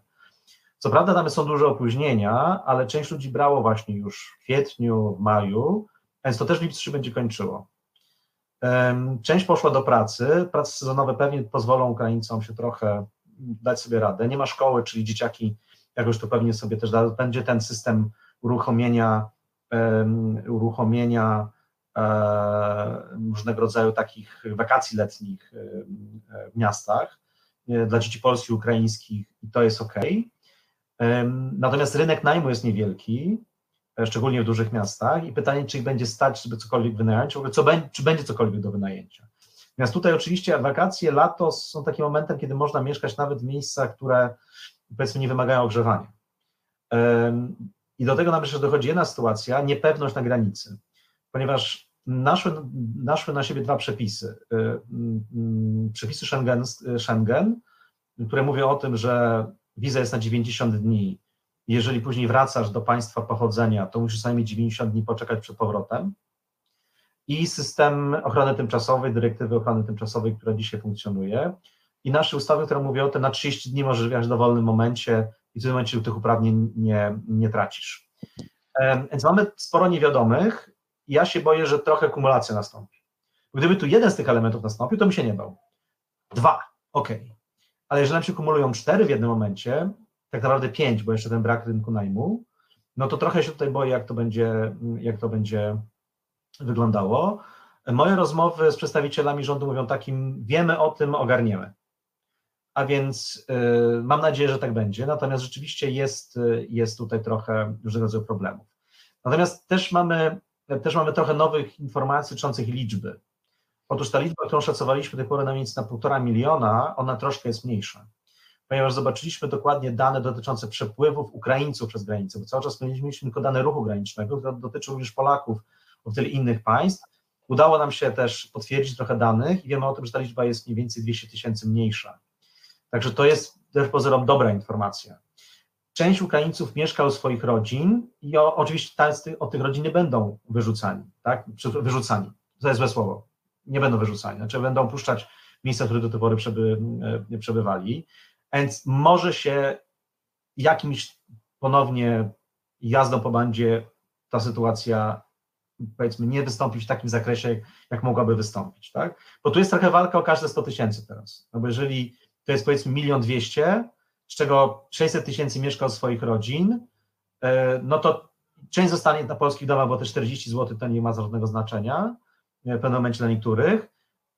Część jeszcze będzie mieszkała w takich trochę substandardowych warunkach, e, bo jest lato, to może się to ogarnie. Natomiast pytanie jest o powroty we wrześniu i okres zimowy. Przy tych cenach zagrzewanie, wiemy jakie będą, może być problem. A więc boję się lipca. Może się to uda, aczkolwiek cały czas, moim zdaniem, jedziemy po bandzie. Natomiast bardzo boję się e, jesieni, jeżeli sytuacja w Ukrainie się nie ustabilizuje. Bo wtedy rzeczywiście coś trzeba będzie tutaj zrobić. Pojawią nam się znów te ośrodki, tak? Bo już tam nie będzie tych turystów, ale to jest 270 tysięcy. Moim zdaniem na jesieni między 250-300 tysięcy ludzi będzie wymagało pilnego wsparcia w zakresie e, mieszkalnictwa, taniego. Oni mogą nawet mieć pieniądze na to, żeby płacić, ale nie 2000 za miesiąc, tylko 500 zł za miesiąc. I trzeba dostarczyć im takiej możliwości, żeby za, tą, za te pieniądze byli w stanie gdzieś mieszkać, przetrwać zimę jeżeli nie wrócą do Ukrainy. Ale wiesz, to, to pytanie jak, no bo...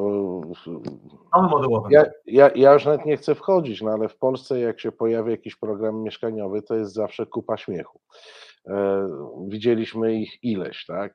No, umówmy się, programu mieszkaniowego żadnego, który dałby efekt zarządzony dzisiaj, dałby efekt we wrześniu, to z przyczyn oczywistych.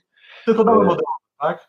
Znaczy dom modułowy, domy modułowe są tworzone. Ja na przykład śledzę taka jest inicjatywa arcybiskupa Rysia z Łodzi. On będzie powiedział, domy modułowe nie są złe, w razie czego również część Polaków, kiedy remontuje swoje mieszkanie na przykład, czy nie stać ich czasowo, będzie mogła w tych ewentualnie w przyszłości mieszkać. Taki dom modułowy z postawieniem kosztuje między tam 100 a 130 tysięcy. Łatwo się go stawia. To jest kwestia doprowadzenia mediów, ale przecież med... znów Unia Europejska. Praktycznie wszędzie media są doprowadzone. Nie powinien być to duży, duży problem. E, czyli myślę, że to się nawet jest, jest, jest to do ogarnięcia, trzeba podjąć decyzję o domach modułowych. Dlaczego domy modułowe są istotne? Ponieważ czego gdyby nawet nie było potrzeba, to domy modułowe można zapakować w kontenery i zawieźć do Ukrainy. Wypożyczyć, zostawić, później przeprowadzić, cokolwiek. Naprawdę można z nimi coś, coś zrobić. Bo to nie jest, ona nie wymaga takiej dalej infrastruktury. Bo jeśli wybuduje dom, to już zostanie. A modułowe można przesuwać. A więc jakby to jest coś, co, co, powin, co, co, co powinniśmy zainwestować. Moim zdaniem jednym z elementów e, wniosku do Unii Europejskiej dotyczącego pomocy uchodźcom powinno być właśnie to. Chcemy mieć 100 tysięcy domów modułowych w przeciągu na przykład najbliższych dwóch lat. Tak? Jako początek teraz dla uchodźców. Ja myślę, że tu nie ma dobrego rozwiązania. Znaczy nie ma dobrego rozwiązania takiego mówiącego, że jest jakiś jeden wspaniały program, który to nam rozwiąże. To jest część będzie mieszkała w domach ewakuacyjnych i kolonijnych, część będzie mieszkała Ukraińców, część będzie jeszcze mieszkała w polskich domach, część będzie mieszkała wynajmie te mieszkania za jakichś no, warunkach takich słabszych, ale, ale będzie mieszkał w jakichś swoich mieszkaniach, bo gdzieś na nie, może nie w centrum Warszawy, ale gdzieś na, na, na, na suburbiach Warszawy, część będzie mieszkał w domach modułowych. I w tym momencie da się to, da się to w pewien sposób e, zorganizować, prawda? I, I, ta liczba, która będzie musiała zamieszkać w halach, będzie wtedy dużo mniejsza niż potencjalnie mogłoby być. Bo staniemy przed wyzwaniem 300, 200 tysięcy czy 250 tysięcy w halach, słabo. A że to będzie 50 tysięcy, to damy radę. Czyli trzeba jakby za wszelką cenę zmniejszać kryzys, znaczy prawdopodobieństwo kryzysu. Dlaczego trzeba mieć bardzo różne rozwiązania? Bo postawienie na jedno z tych rozwiązań może być rzeczywiście bardzo, bardzo ryzykowne. A jak te domy modułowe e, nie będą potrzebne, bo też tak się może stać, no to mamy 7 milionów przesiedleńców wewnętrznych w Ukrainie. Naprawdę element pomocy naszej może być tutaj w taki sposób, w taki sposób e, zrealizowany. Bierze to się na przyczepę, wieje się do Ukrainy, stawia się tam i tam też ludzie trochę lepiej funkcjonują niż dzisiaj. Nie jest to problem. My to robimy, rząd już to robi. Postawi jedno osiedle z domów modułowych w Ukrainie. Więc czym problem? No tak, problem pewnie jest też w skali, bo czym innym jest zrobić jedno sobie osiedle, a czym innym jest zabezpieczyć e, potrzebę. No ale bądźmy, e, bądźmy dobrej myśli. To znaczy, chciałbym. Ja, ja, muszę powiedzieć tak, że jakby cały czas. Dla mnie elementem zaskoczenia jest, jak my sobie radzimy z tym. Ja muszę powiedzieć, że trochę moje ostatnie włosy na głowie mi stawały, kiedy myślałem sobie, przed jakimi wyzwaniami stanęliśmy. Tylko, że ja cały czas, jakby te pierwsze dni były takie, rany boskie, zostaliśmy z tym sami. Relokacji nie będzie, no bo żeśmy się obrazili. Tak? Znaczy, nikt nam nie pomoże, no bo, bo jest kiepsko, tak? I nagle dla mnie absolutnie zaskoczenie, decyzja Unii Europejskiej przyjęta jednomyślnie. W ciągu czterech dni wprowadzamy dyrektywę o tymczasowej ochronie, która pozwalała tym ludziom przejechać przez Polskę, pojechać do Niemiec, gdzie mamy 700 tysięcy tak? Pojechać do Czech, gdzie mamy 350 tysięcy, pojechać do, do Hiszpanii, gdzie mamy 120 tysięcy i tak dalej. I wyobraźmy sobie, że ci wszyscy ludzie, że Niemcy decydują bardzo prostym ruchem i Czesi, Słowacy akurat nie, no bo też mają granice, ale Czesi i Niemcy decydują o zamknięciu granicy z Polską, tak. zawieszeniu Schengen z powodu nadmiernego napływu potencjalnych uchodźców. A mogli to zrobić. Na podstawie Schengen mogli to zrobić decydują się na to, żeby otworzyć granice, żeby nie wprowadzać tego i wszystkie państwa otwierają granice. Mamy gigantyczną solidarność, prawda? Bez wymuszenia. To jest coś po prostu niesamowitego. I dzięki temu mamy ten milion dwieście, może milion pięćset nawet, ok, ale z czterech milionów, które są w Unii Europejskiej. Wyobraźmy sobie, 4 miliony jest u nas. Jakbyśmy funkcjonowali. A więc to wyzwanie i tak, i tak jest mniejsze niż potencjalnie mogłoby być. Ono jest gigantyczne. Ale dlatego mówię, każde 50 tysięcy, każde 100 tysięcy w jedną czy drugą stronę robi nam różnicę bo to jest coś, co, e, co pozwala nam odzyskać zarządzalność kryzysem. Najgorzej jest wtedy, kiedy kryzys, mówiłem na początku, jeśli nam się kryzys wymknie spod kontroli, to się nie da nim zarządzać. Mamy bezdomnych, mamy wszystkie możliwe patologie. Ale jeżeli jeszcze zarządzamy kryzysem, a zarządzamy nim, no to, no to nic się specjalnego, ciężkiego nie dzieje. Może tak. Liczmy na dobre scenariusze. Bardzo Ci dziękuję za tę dzisiejszą rozmowę. Proszę Państwa, naszym gościem był Pan Profesor Maciej Truszczyk. E, do zobaczenia, do usłyszenia. Dziękuję bardzo. W niedzielę spada gorączka emocji, siedmiodniowe objawy ustępują, czynności życiowe stabilizują się. Wtedy ze spokojem, bez pośpiechu, bez nadęcia można na chłodno podsumować ostatni tydzień. Marcin Celiński, choć bez kitla, wraz z gośćmi postawi diagnozy, skonsultuje się z widzkami i widzami, a czasem wypisze receptę na przetrawienie kolejnego tygodnia. Rozmowy Celińskiego w niedzielę od 19.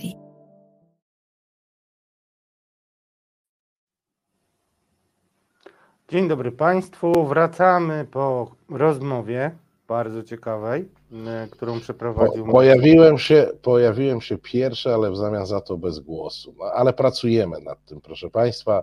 Pracujemy. Nie, nie, Widzieliście Państwo zajawkę rozmów Celińskiego, one się odbędą, o ile nie zostanę wpuszczony. Tu widzę w przyszłym tygodniu i wszyscy tak, i nie ma... Państwa, sytuacja jest taka, że Radek nadaje z lewackiej e, Warszawy, a ja nadaję z prawdziwej Polski, e, z Polski, Mariana Kowalskiego. Która jest dumna Przemysławem Czarnkiem, o którym Polski, dziś na pewno powiem. Przemysława Czarnka, ja tu jestem mniej więcej dwa kilometry od najważniejszej e, polskiej uczelni, czyli Katolickiego Uniwersytetu lubelskiego, z którego pochodzi kwiat mm, naszej elity mm, rządzącej.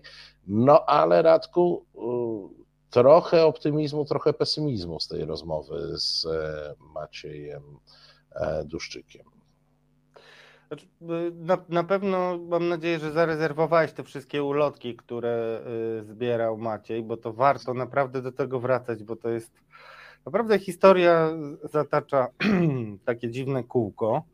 E, no ale przede wszystkim nasz gość jest y, obiektywny w tym, co mówi, więc tym bardziej no, męczy mnie szczerze mówiąc ten hura optymizm, coraz więcej się o nim rozmawia i też może to dobry moment, żebyśmy zaczęli od tego, co dominowało, jeśli chodzi o ostatnie dni, zanim, e, mm, zanim e, będziemy mieli ostateczne zaakceptowanie mm, kandydatury Ukrainy, e, statusu Mm, Ukrainy jako kandydata do Unii Europejskiej. I powiem szczerze, ja się trochę niepokoję, Marcinie, bo o 17 już miało być bez zbędnych ceregieli ogłoszenie decyzji i jakoś nie widzę tej decyzji. Ja tak szukam, szukam i nie mogę znaleźć, więc bardzo ciekawe jest, co tam się dzieje, jeśli chodzi o.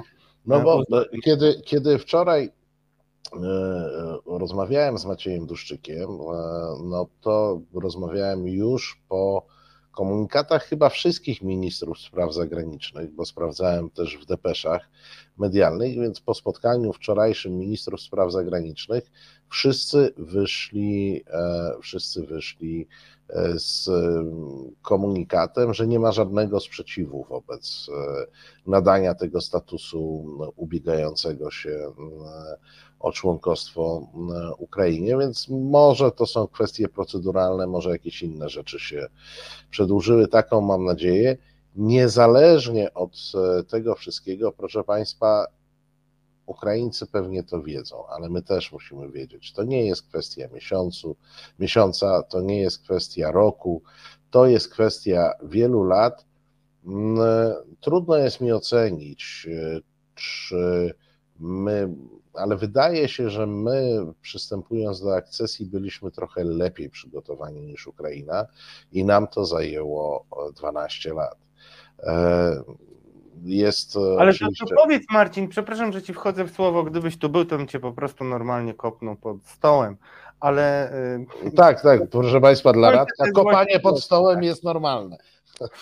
E, skończy, skończę. No po prostu to tęsknota przeze mną, przede, przeze mnie przemawia, drodzy Państwo, ale powiedzmy też szczerze, Marcin, bo też długo o tym rozmawialiśmy, że to też nie jest tak i, i e, dbajmy może o to, żeby to podkreślać, że Ukraina spała przez ostatnie 7 lat. Nie, nie, nie, nie. Nie, nie to, wręcz to... przeciwnie, znaczy ten cały opór, który widzimy, oczywiście jest w dużej mierze związany z cechami, jak to się mówi po sportowemu, wolicjonalnymi, czyli ma wielką wolę ukraiński naród do walki, ale ta wola mm, na gorąco była jak lawa i zamieniła się w 2014 roku po rewolucji godności i zamieniła się dzisiaj w kamień, który chroni murem e, Ukrainę, tak to metaforycznie powiem, ale już e, samo podpisanie umowy stowarzyszeniowej i tak dalej pokazuje, że mimo wszystkich perturbacji wewnętrznych i też powiedzmy sobie szczerze, no, działania rosyjskiej agentury na Ukrainie, to jednak e, na koniec dnia Wołodymir Załański okazał się być e,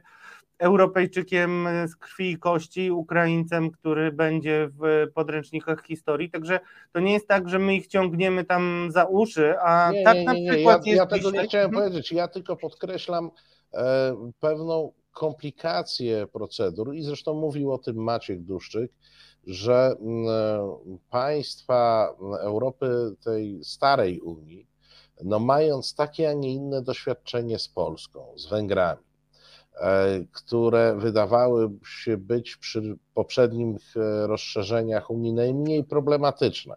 I raptem się okazuje, że e, Orban jest jawnym agentem Putina, koniem trojańskim w Unii, Kaczyński jest półjawnym agentem Putina, koniem trojańskim w Unii. Oni po prostu patrzą w tym momencie na Europę Wschodnią, niestety przez pryzmat e, doświadczeń z Polską i Węgrami chociażby.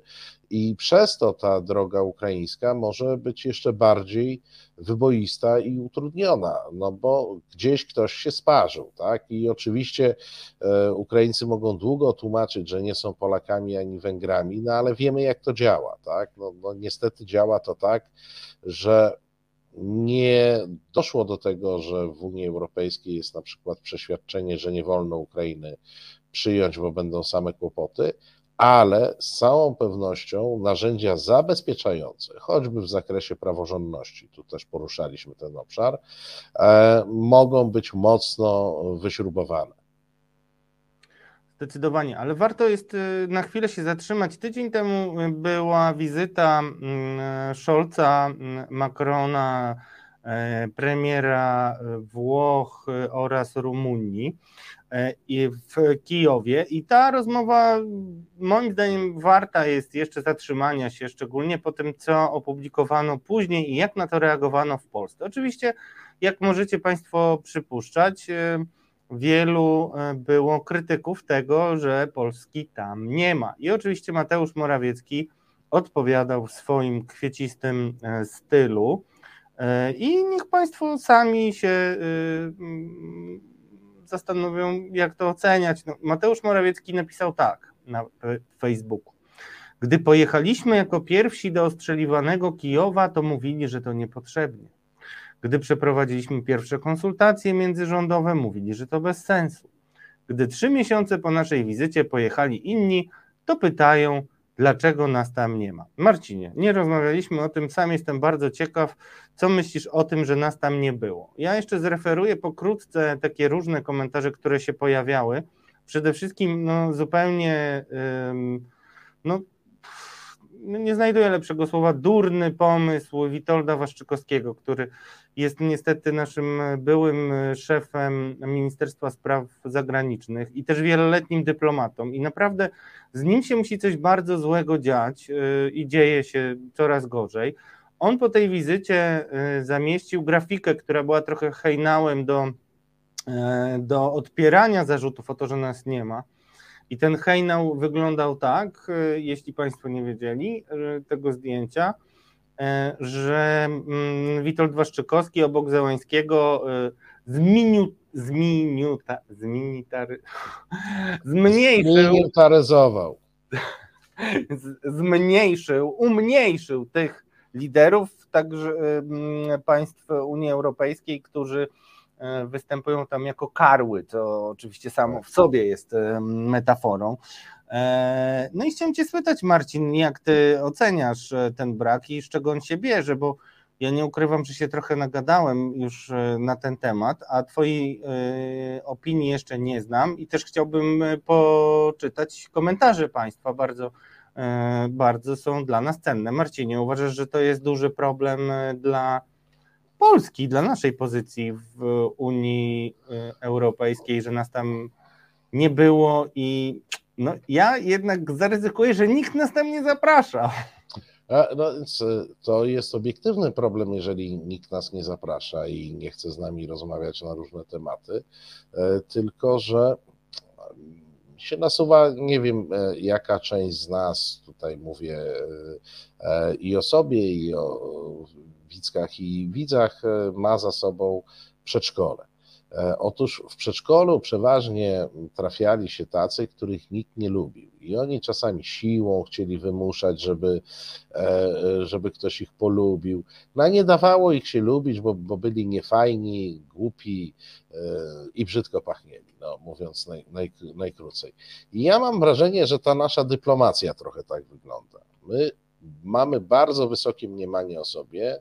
My mówimy, że powinniśmy uczestniczyć w przeróżnych formatach dyplomatycznych i w różnych grupach pracować, a prawda jest taka, że jesteśmy odbierani jako po pierwsze e, niestabilni i niesłowni, e, jeśli chodzi o ten rząd, po drugie jako kłótliwi, e, odrzucający kompromisy. Przecież to ta, ta ekipa zupełnie zburzyła wizerunek Polski właśnie przez to, że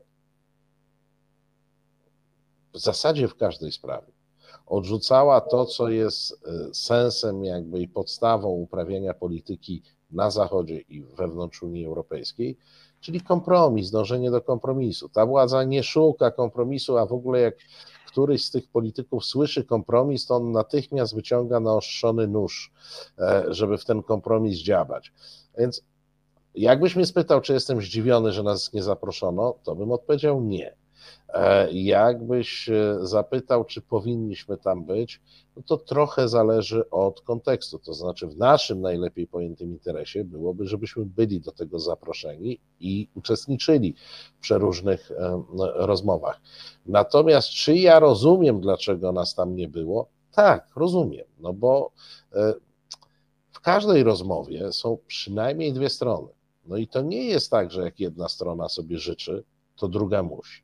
Nikt nic nie musi. E, I to jest e, pytanie do byłych ministrów spraw zagranicznych, obecnego ministra spraw zagranicznych. Jakkolwiek zdaje się, że e, jeśli chodzi o politykę ukraińską, to tutaj przejął i szczęśliwie przejął ośrodek prezydencki, który robi to dużo, mm, dużo mądrzej. Bożena pisze, e, że powinna być tak, wiemy jakie jest nastawienie Niemiec, Francji i Włoch. No oczywiście, ale po to, żebyśmy tam byli, to musimy być uznawani przez Niemcy, Francję i Włochy jako ciekawy partner. I to wcale nie jest tak, jak pisowcy twierdzą, że e, trzeba być uległym i nie wiadomo jakim. Nie, wystarczy merytorycznie rozmawiać i wtedy przeważnie nikt nie e, odmawia miejsca przy stole i, i wspólnych podróży także w różną stronę. No to jest oczywiście propaganda będzie mówiła, ach, ci tam Francuzi, Niemcy, Włosi, tacy oni są, niedobrze nie wzięli. No, nie, to jest kolejna porażka e, polskiej dyplomacji, czy raczej polskiego braku dyplomacji.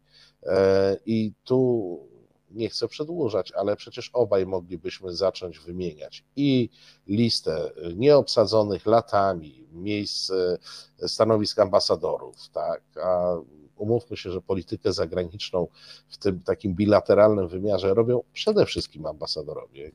Nie, bo ministrowie się spotykają tam od czasu do czasu, głowy państw od czasu do czasu. Na, na, robią to, e, zresztą taka jest funkcja ambasady. No myśmy uznali, że nam szefowie ambasad nie są potrzebni w bardzo wielu krajach choćby w Czechach, tak, w, przy konflikcie o, o Turów. I tak moglibyśmy wymieniać, no jeżeli nie mamy dyplomacji, to dlaczego mamy się dziwić, że nikt nas nie traktuje poważnie? A powiedz, bo jest jeszcze jeden bardzo ważny wątek, y, który jest też eksponowany przez y, prasę, mm, oczywiście polexitową prasę, myślę, że łatwo Państwo zgadną, jak będzie to interpretowane, ale na wszelki wypadek Wam pomogę. Chodzi o publikację Die Weltu. Mm, Die Welt y, napisał, że Scholz, Macron i Draghi mm, za kulisami naciskają na Ukrainę, by poszła na ustępstwa wobec Moskwy. I teraz to jest bardzo ciekawe y, i, i, warto zwrócić uwagę, że mm, w oficjalnych y, wypowiedziach bardzo jasno prezydenci mówili, że to Ukraina zdecyduje. Znaczy prezydent Macron i, i, premier e, Włoch oraz kanclerz Scholz mówili, że to Ukraina ma sama zdecydować, czyli e, to jest jakby przedstawiane było to w Polsce jako takie paliwo dla narracji, że właśnie Niemcy, którzy jak dzisiaj będę mm, przytaczał, pisze między innymi Dawid Wilcztań, są lokajami Moskwy, Platforma jest lokajami Niemców, więc chodzi, że są, e, nasza opozycja jest lokajami Rosji. To, y, to jest dowód na to, że liderzy Unii no, prowadzą cyniczną grę, tak bym powiedział, cyniczną grę, czyli jadą do Kijowa trzy miesiące po tym, prawie jak e, no nie, ale słuchaj, czy my, my, rozmawiamy o polityce, czy my rozmawiamy o gówniarzach, którzy uczestniczą w jakimś wyścigu? E, powiem bardzo oględnie, po, po 23 można by, porównują sobie muskuły. No, Czy my o tym rozmawiamy? Wiesz, że nie o muskułach mówię. Dlatego chcę A, Ale wiesz, że jesteśmy tak. na jakimś. To, to jest nie na jakimś. Chcę powiedzieć, jak to, jak to jest wykorzystywane yy, przez. Ale wiesz, ale to jest tak nieprawdopodobnie infantylny przekaz, że to się w głowie nie mieści. E, słuchaj, czy w rozmowach politycznych bierze się pod uwagę różne warianty? Tak, oczywiście. Dobre i złe. I rozmawia się i o tych dobrych i o tych złych.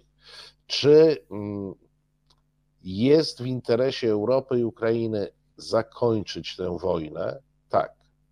E, czy w związku z tym można sobie dyskutować, bo mówimy o dyskusji, tak. E, dyskutować możliwe granice kompromisu ustępstw wobec e, wariata, psychopaty z Kremla? Można.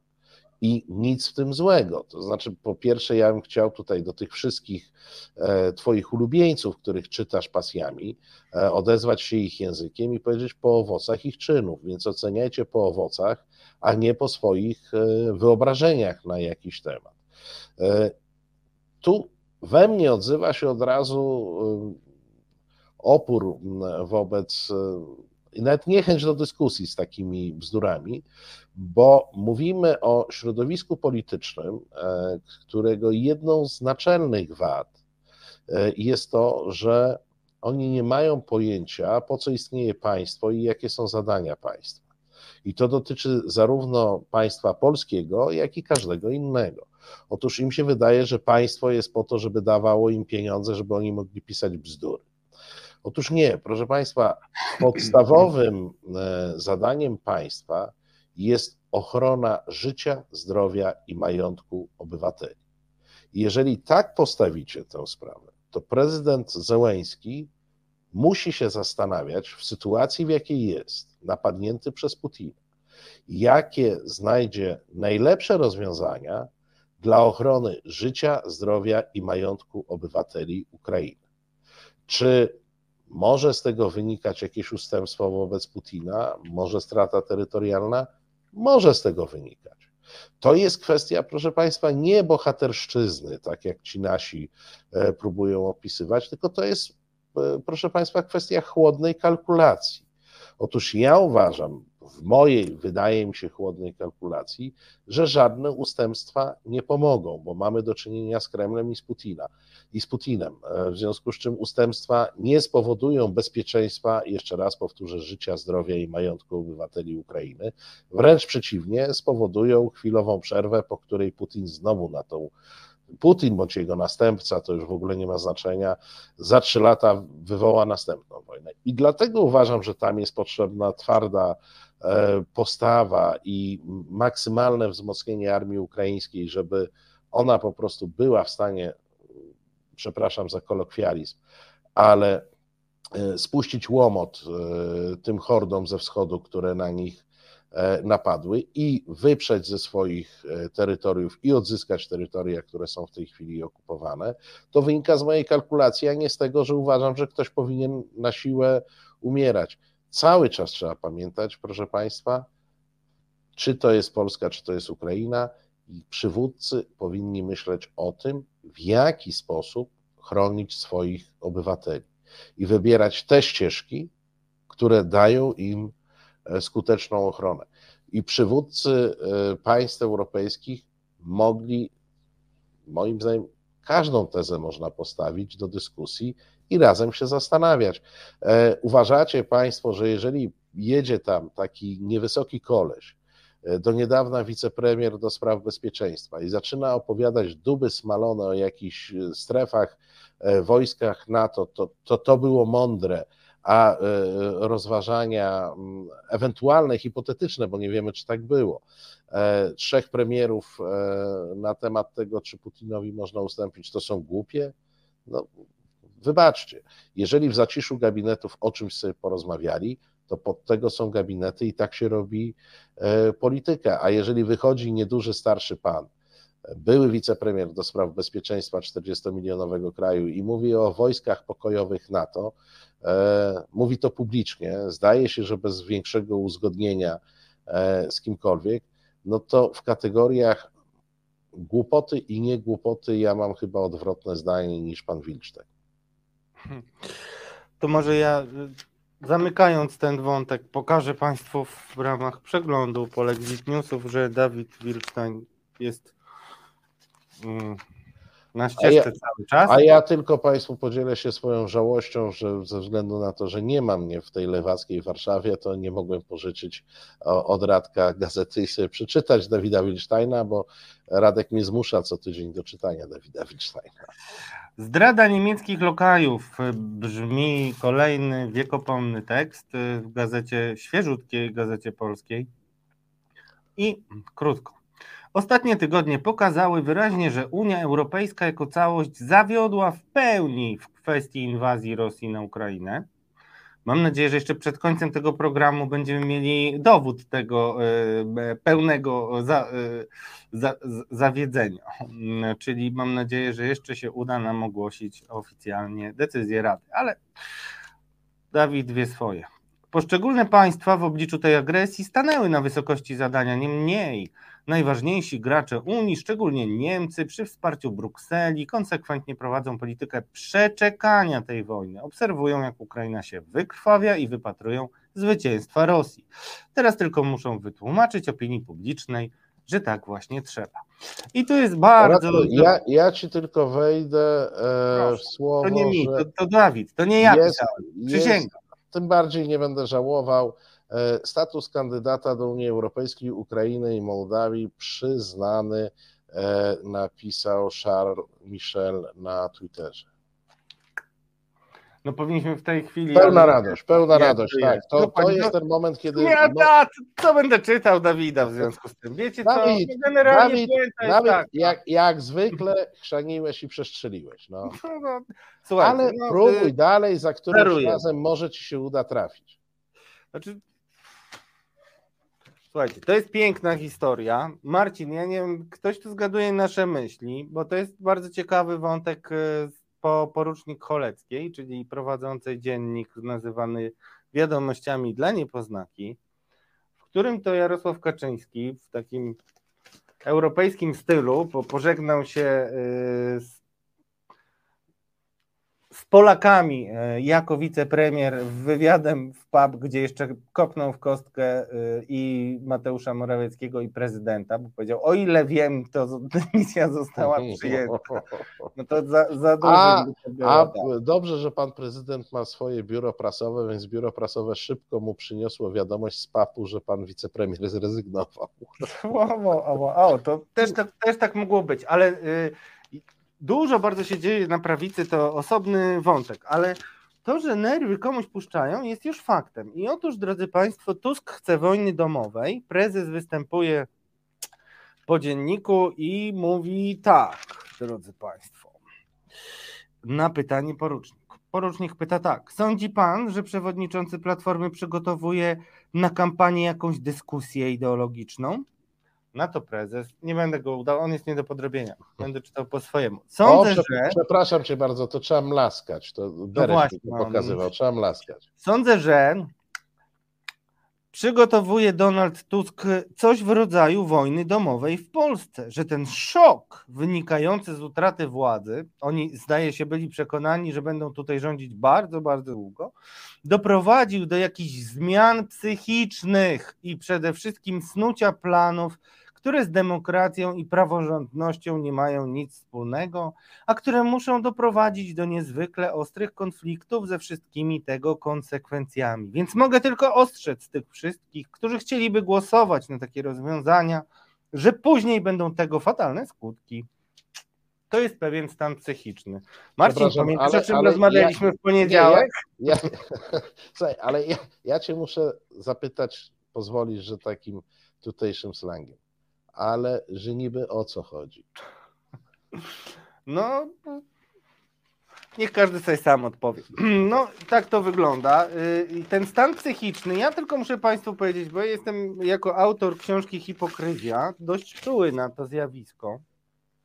I ja dokładnie pamiętam, jak ci wszyscy ohydni lewaccy dziennikarze, nie wiem, Dominika Wielowiejska, no to litania, ja ostatnio też zostałem zapisany do nich, nie wiem, czy widzieliście tweeta, tacy, y, no ten salon tak zwany i tak dalej, Piotr Kraśko itp. czyli ludzie, którzy generalnie są krytyczni wobec PiS i to na pewno nie ulega wątpliwości.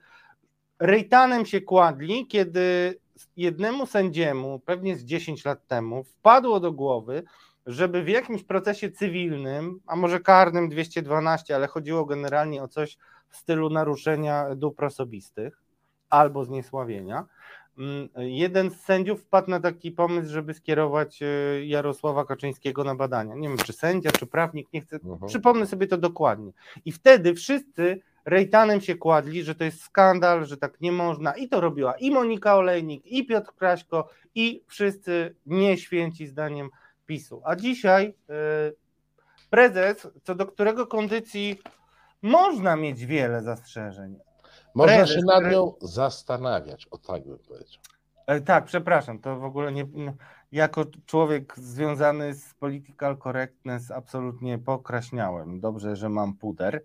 E, no boli mnie to i dlatego chciałem to Państwu przypomnieć, że jest, w jakim jesteśmy miejscu i e, kto nas przez ostatnie 7 lat w to miejsce prowadził. Bo odpowiedzialność jest właśnie tej ekipy. To ode mnie tyle. Mm, natomiast naprawdę ja uważam, że temat badań psychiatrycznych, mówię teraz w oderwaniu od konkretnych przykładów, jest istotny choćby po to, żeby Antoni Macierewicz nie mógł udawać wariata i dawać sobie takie alibi do y, robienia różnych rzeczy, z których cieszy się Gerasimow, Putin i inni zbrodniarze na Kremlu. Dziękuję, to był koniec oświadczenia. A ja, ja bym, ja proszę, bym tylko powiedział, że tak, ja bym szeroko poszedł z tymi badaniami. To nie chodzi tylko o Antoniego. Oczywiście, nie, oczywiście. Znaczy, jest z tym problem i ja w ogóle nie, nie kryję, że nawet kiedyś z posłem Bejdą y, z PSL-u rozmawiałem o tym i on miał nawet taki zalążek projektu, nawet więcej niż zalążek, może warto do niego zadzwonić i spytać się, czy by nie chciał tego zgłosić. To jest, uważam, na, naprawdę uważam, y, Marcin, tak już to, to, niby jest nie na temat, może do końca, ale bardzo wartościowe. Nie, to znaczy, ale ja, ja ci powiem, skąd się bierze problem. No problem e, polega na tym, że e, coś nam się zacięło w mechanizmie e, demokratycznym i jakby ludzie, którzy przez lata w liberalnej demokracji po prostu się nie załapywali, bo byli uznawani za wariatów, przepraszam za kolokwializm, teraz się załapują. No i pytanie jest bardzo zasadne, to już bardzo króciutko. Czy jesteśmy w stanie stworzyć narzędzie formalne, które wykluczyłoby ludzi groźnych z polityki? No Skoro. No pewnie nie. Pewnie no, nie.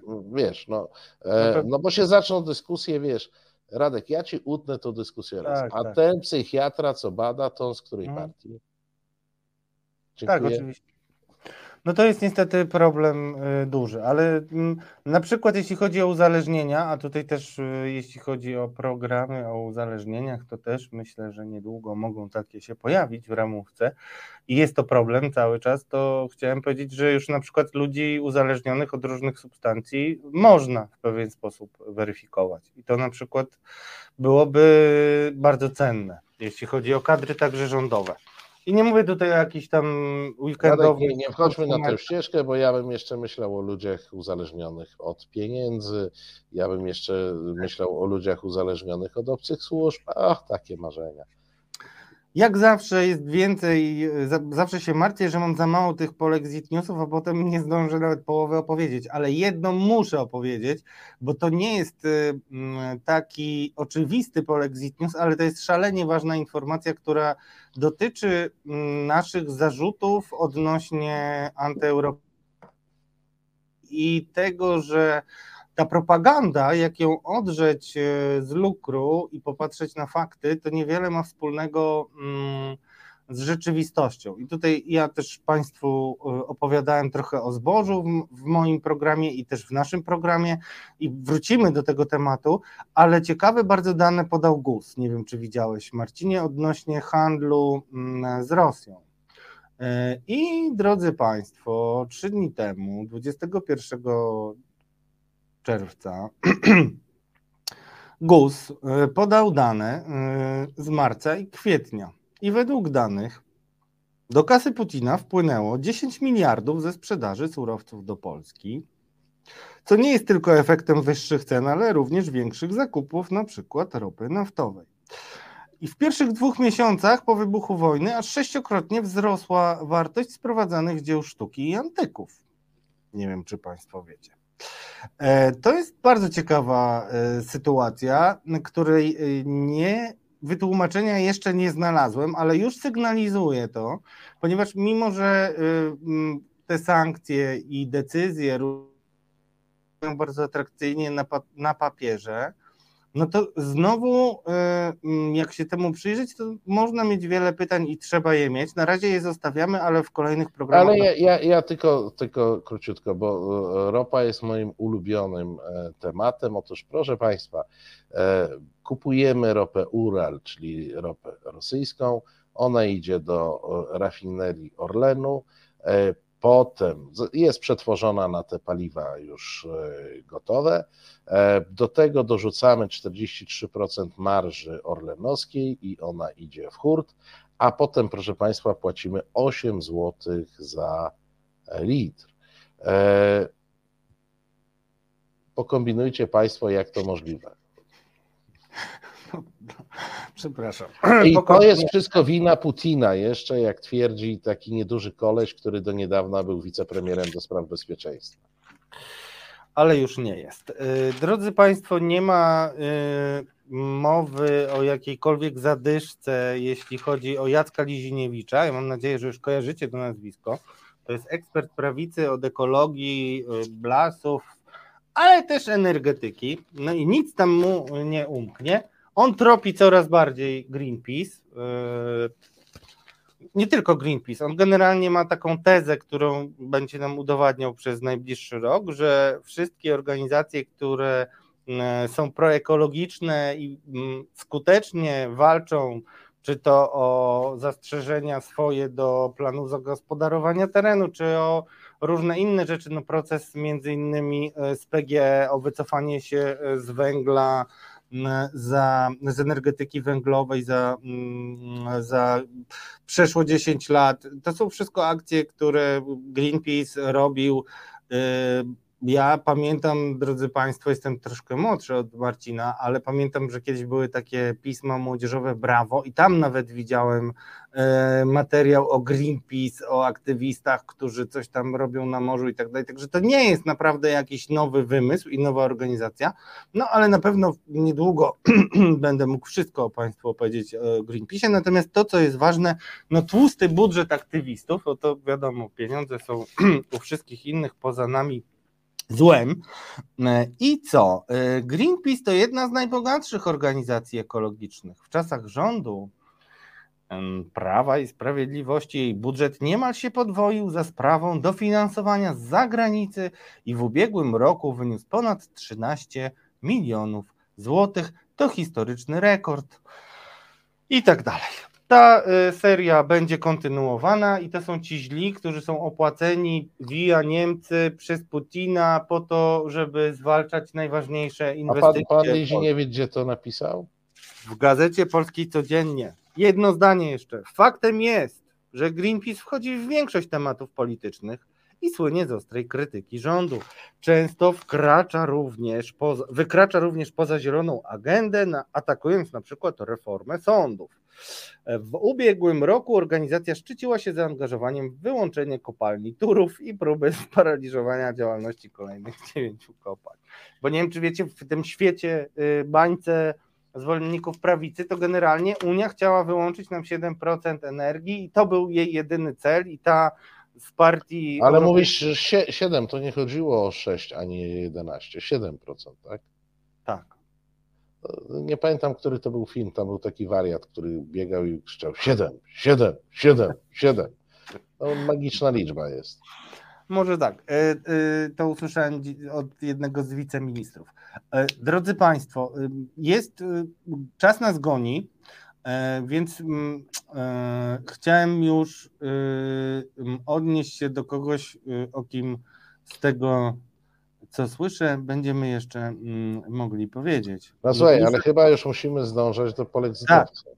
No ale jeden taki właśnie wątek dotyczący mm, podręczniku HIT, historia i teraźniejszość. podręcznik napisany przez, no powiem szczerze, długo myślałem, że bardzo kompetentnego historyka. Dużo jego książek czytałem, między innymi z panią Radziewił. Chodzi o, o Wojciecha, profesora Wojciecha Roszkowskiego, który z pisem się bardzo mocno związał już e, wiele lat temu. Jak ja, ja czytałem jego książki, kiedy byłem na przykład na studiach i liceum. Wtedy jeszcze nie było źle. No, ale... Myślę, że większość e, czytujących, interesujących się historią, czy studiujących powiązane z historiami, E, czytała Roszkowskiego, czytała go także pod e, imieniem i nazwiskiem Andrzej Albert, bo on mhm. pierwsze swoje książki wydawał e, pod takim pseudonimem i no, popełnił bardzo dużą ilość, ja w tej chwili już nie pamiętam, ale takich książek o charakterze podręcznikowym do historii mhm. Polski, do historii najnowszej ale jakie to były podręczniki, to były świetne, tak. to, naprawdę były książki na poziomie. I to był powiew, powiew świeżości po tych siermiężnych czasach e, PRL-u. On zaczął publikować pod koniec PRL-u, z tego co pamiętam, pierwsze te pozycje wychodziły. I teraz niestety y, po związku z pisem dał się wkręcić w pisanie y, podręcznika. Ale to ja ci skrócę. Proszę Państwa, to jest przypadek Monika Staszczyka. E, kiedyś e, śpiewał o tym, że rządzą biskup z komisarzem King, a dzisiaj jest kompletnie nawrócony i mówi, że biskupi są najfajniejsi. I zdaje się, że pan Wojciech Roszkowski przeszedł podobną metamorfozę. O Boże, to Muńka to też dotknęło? Kurczę. No nie, nie, nie. No Muniek jest w tej chwili jakimś, wiesz, lewym drążkowym na procesji. Dobrze, to ja powiem coś o tym. Tak jak był odjechany zawsze, tak jest teraz odjechany, tylko w inną stronę gdzieś mu Czy podręcznik jest podręcznikiem widmo, nikt go jeszcze nie widział e, na ostatecznej wersji, ale już pewne fragmenty gdzieś tam wyciekają. Ja naprawdę go poszukiwałem dzisiaj, kiedy posłuchałem wywiadu, a generalnie... Nie, no bo on jest przygotowany na e, wrzesień, w związku z czym on być może nawet jeszcze nie jest wydrukowany. E, Chyba bo podręczniki nie. drukują się swoim cyklem i on może w sierpniu będzie w fizycznej formie, a ci, którzy go znają, no to znają go recenzenci, znają go ci, którzy dostali go w formie elektronicznej.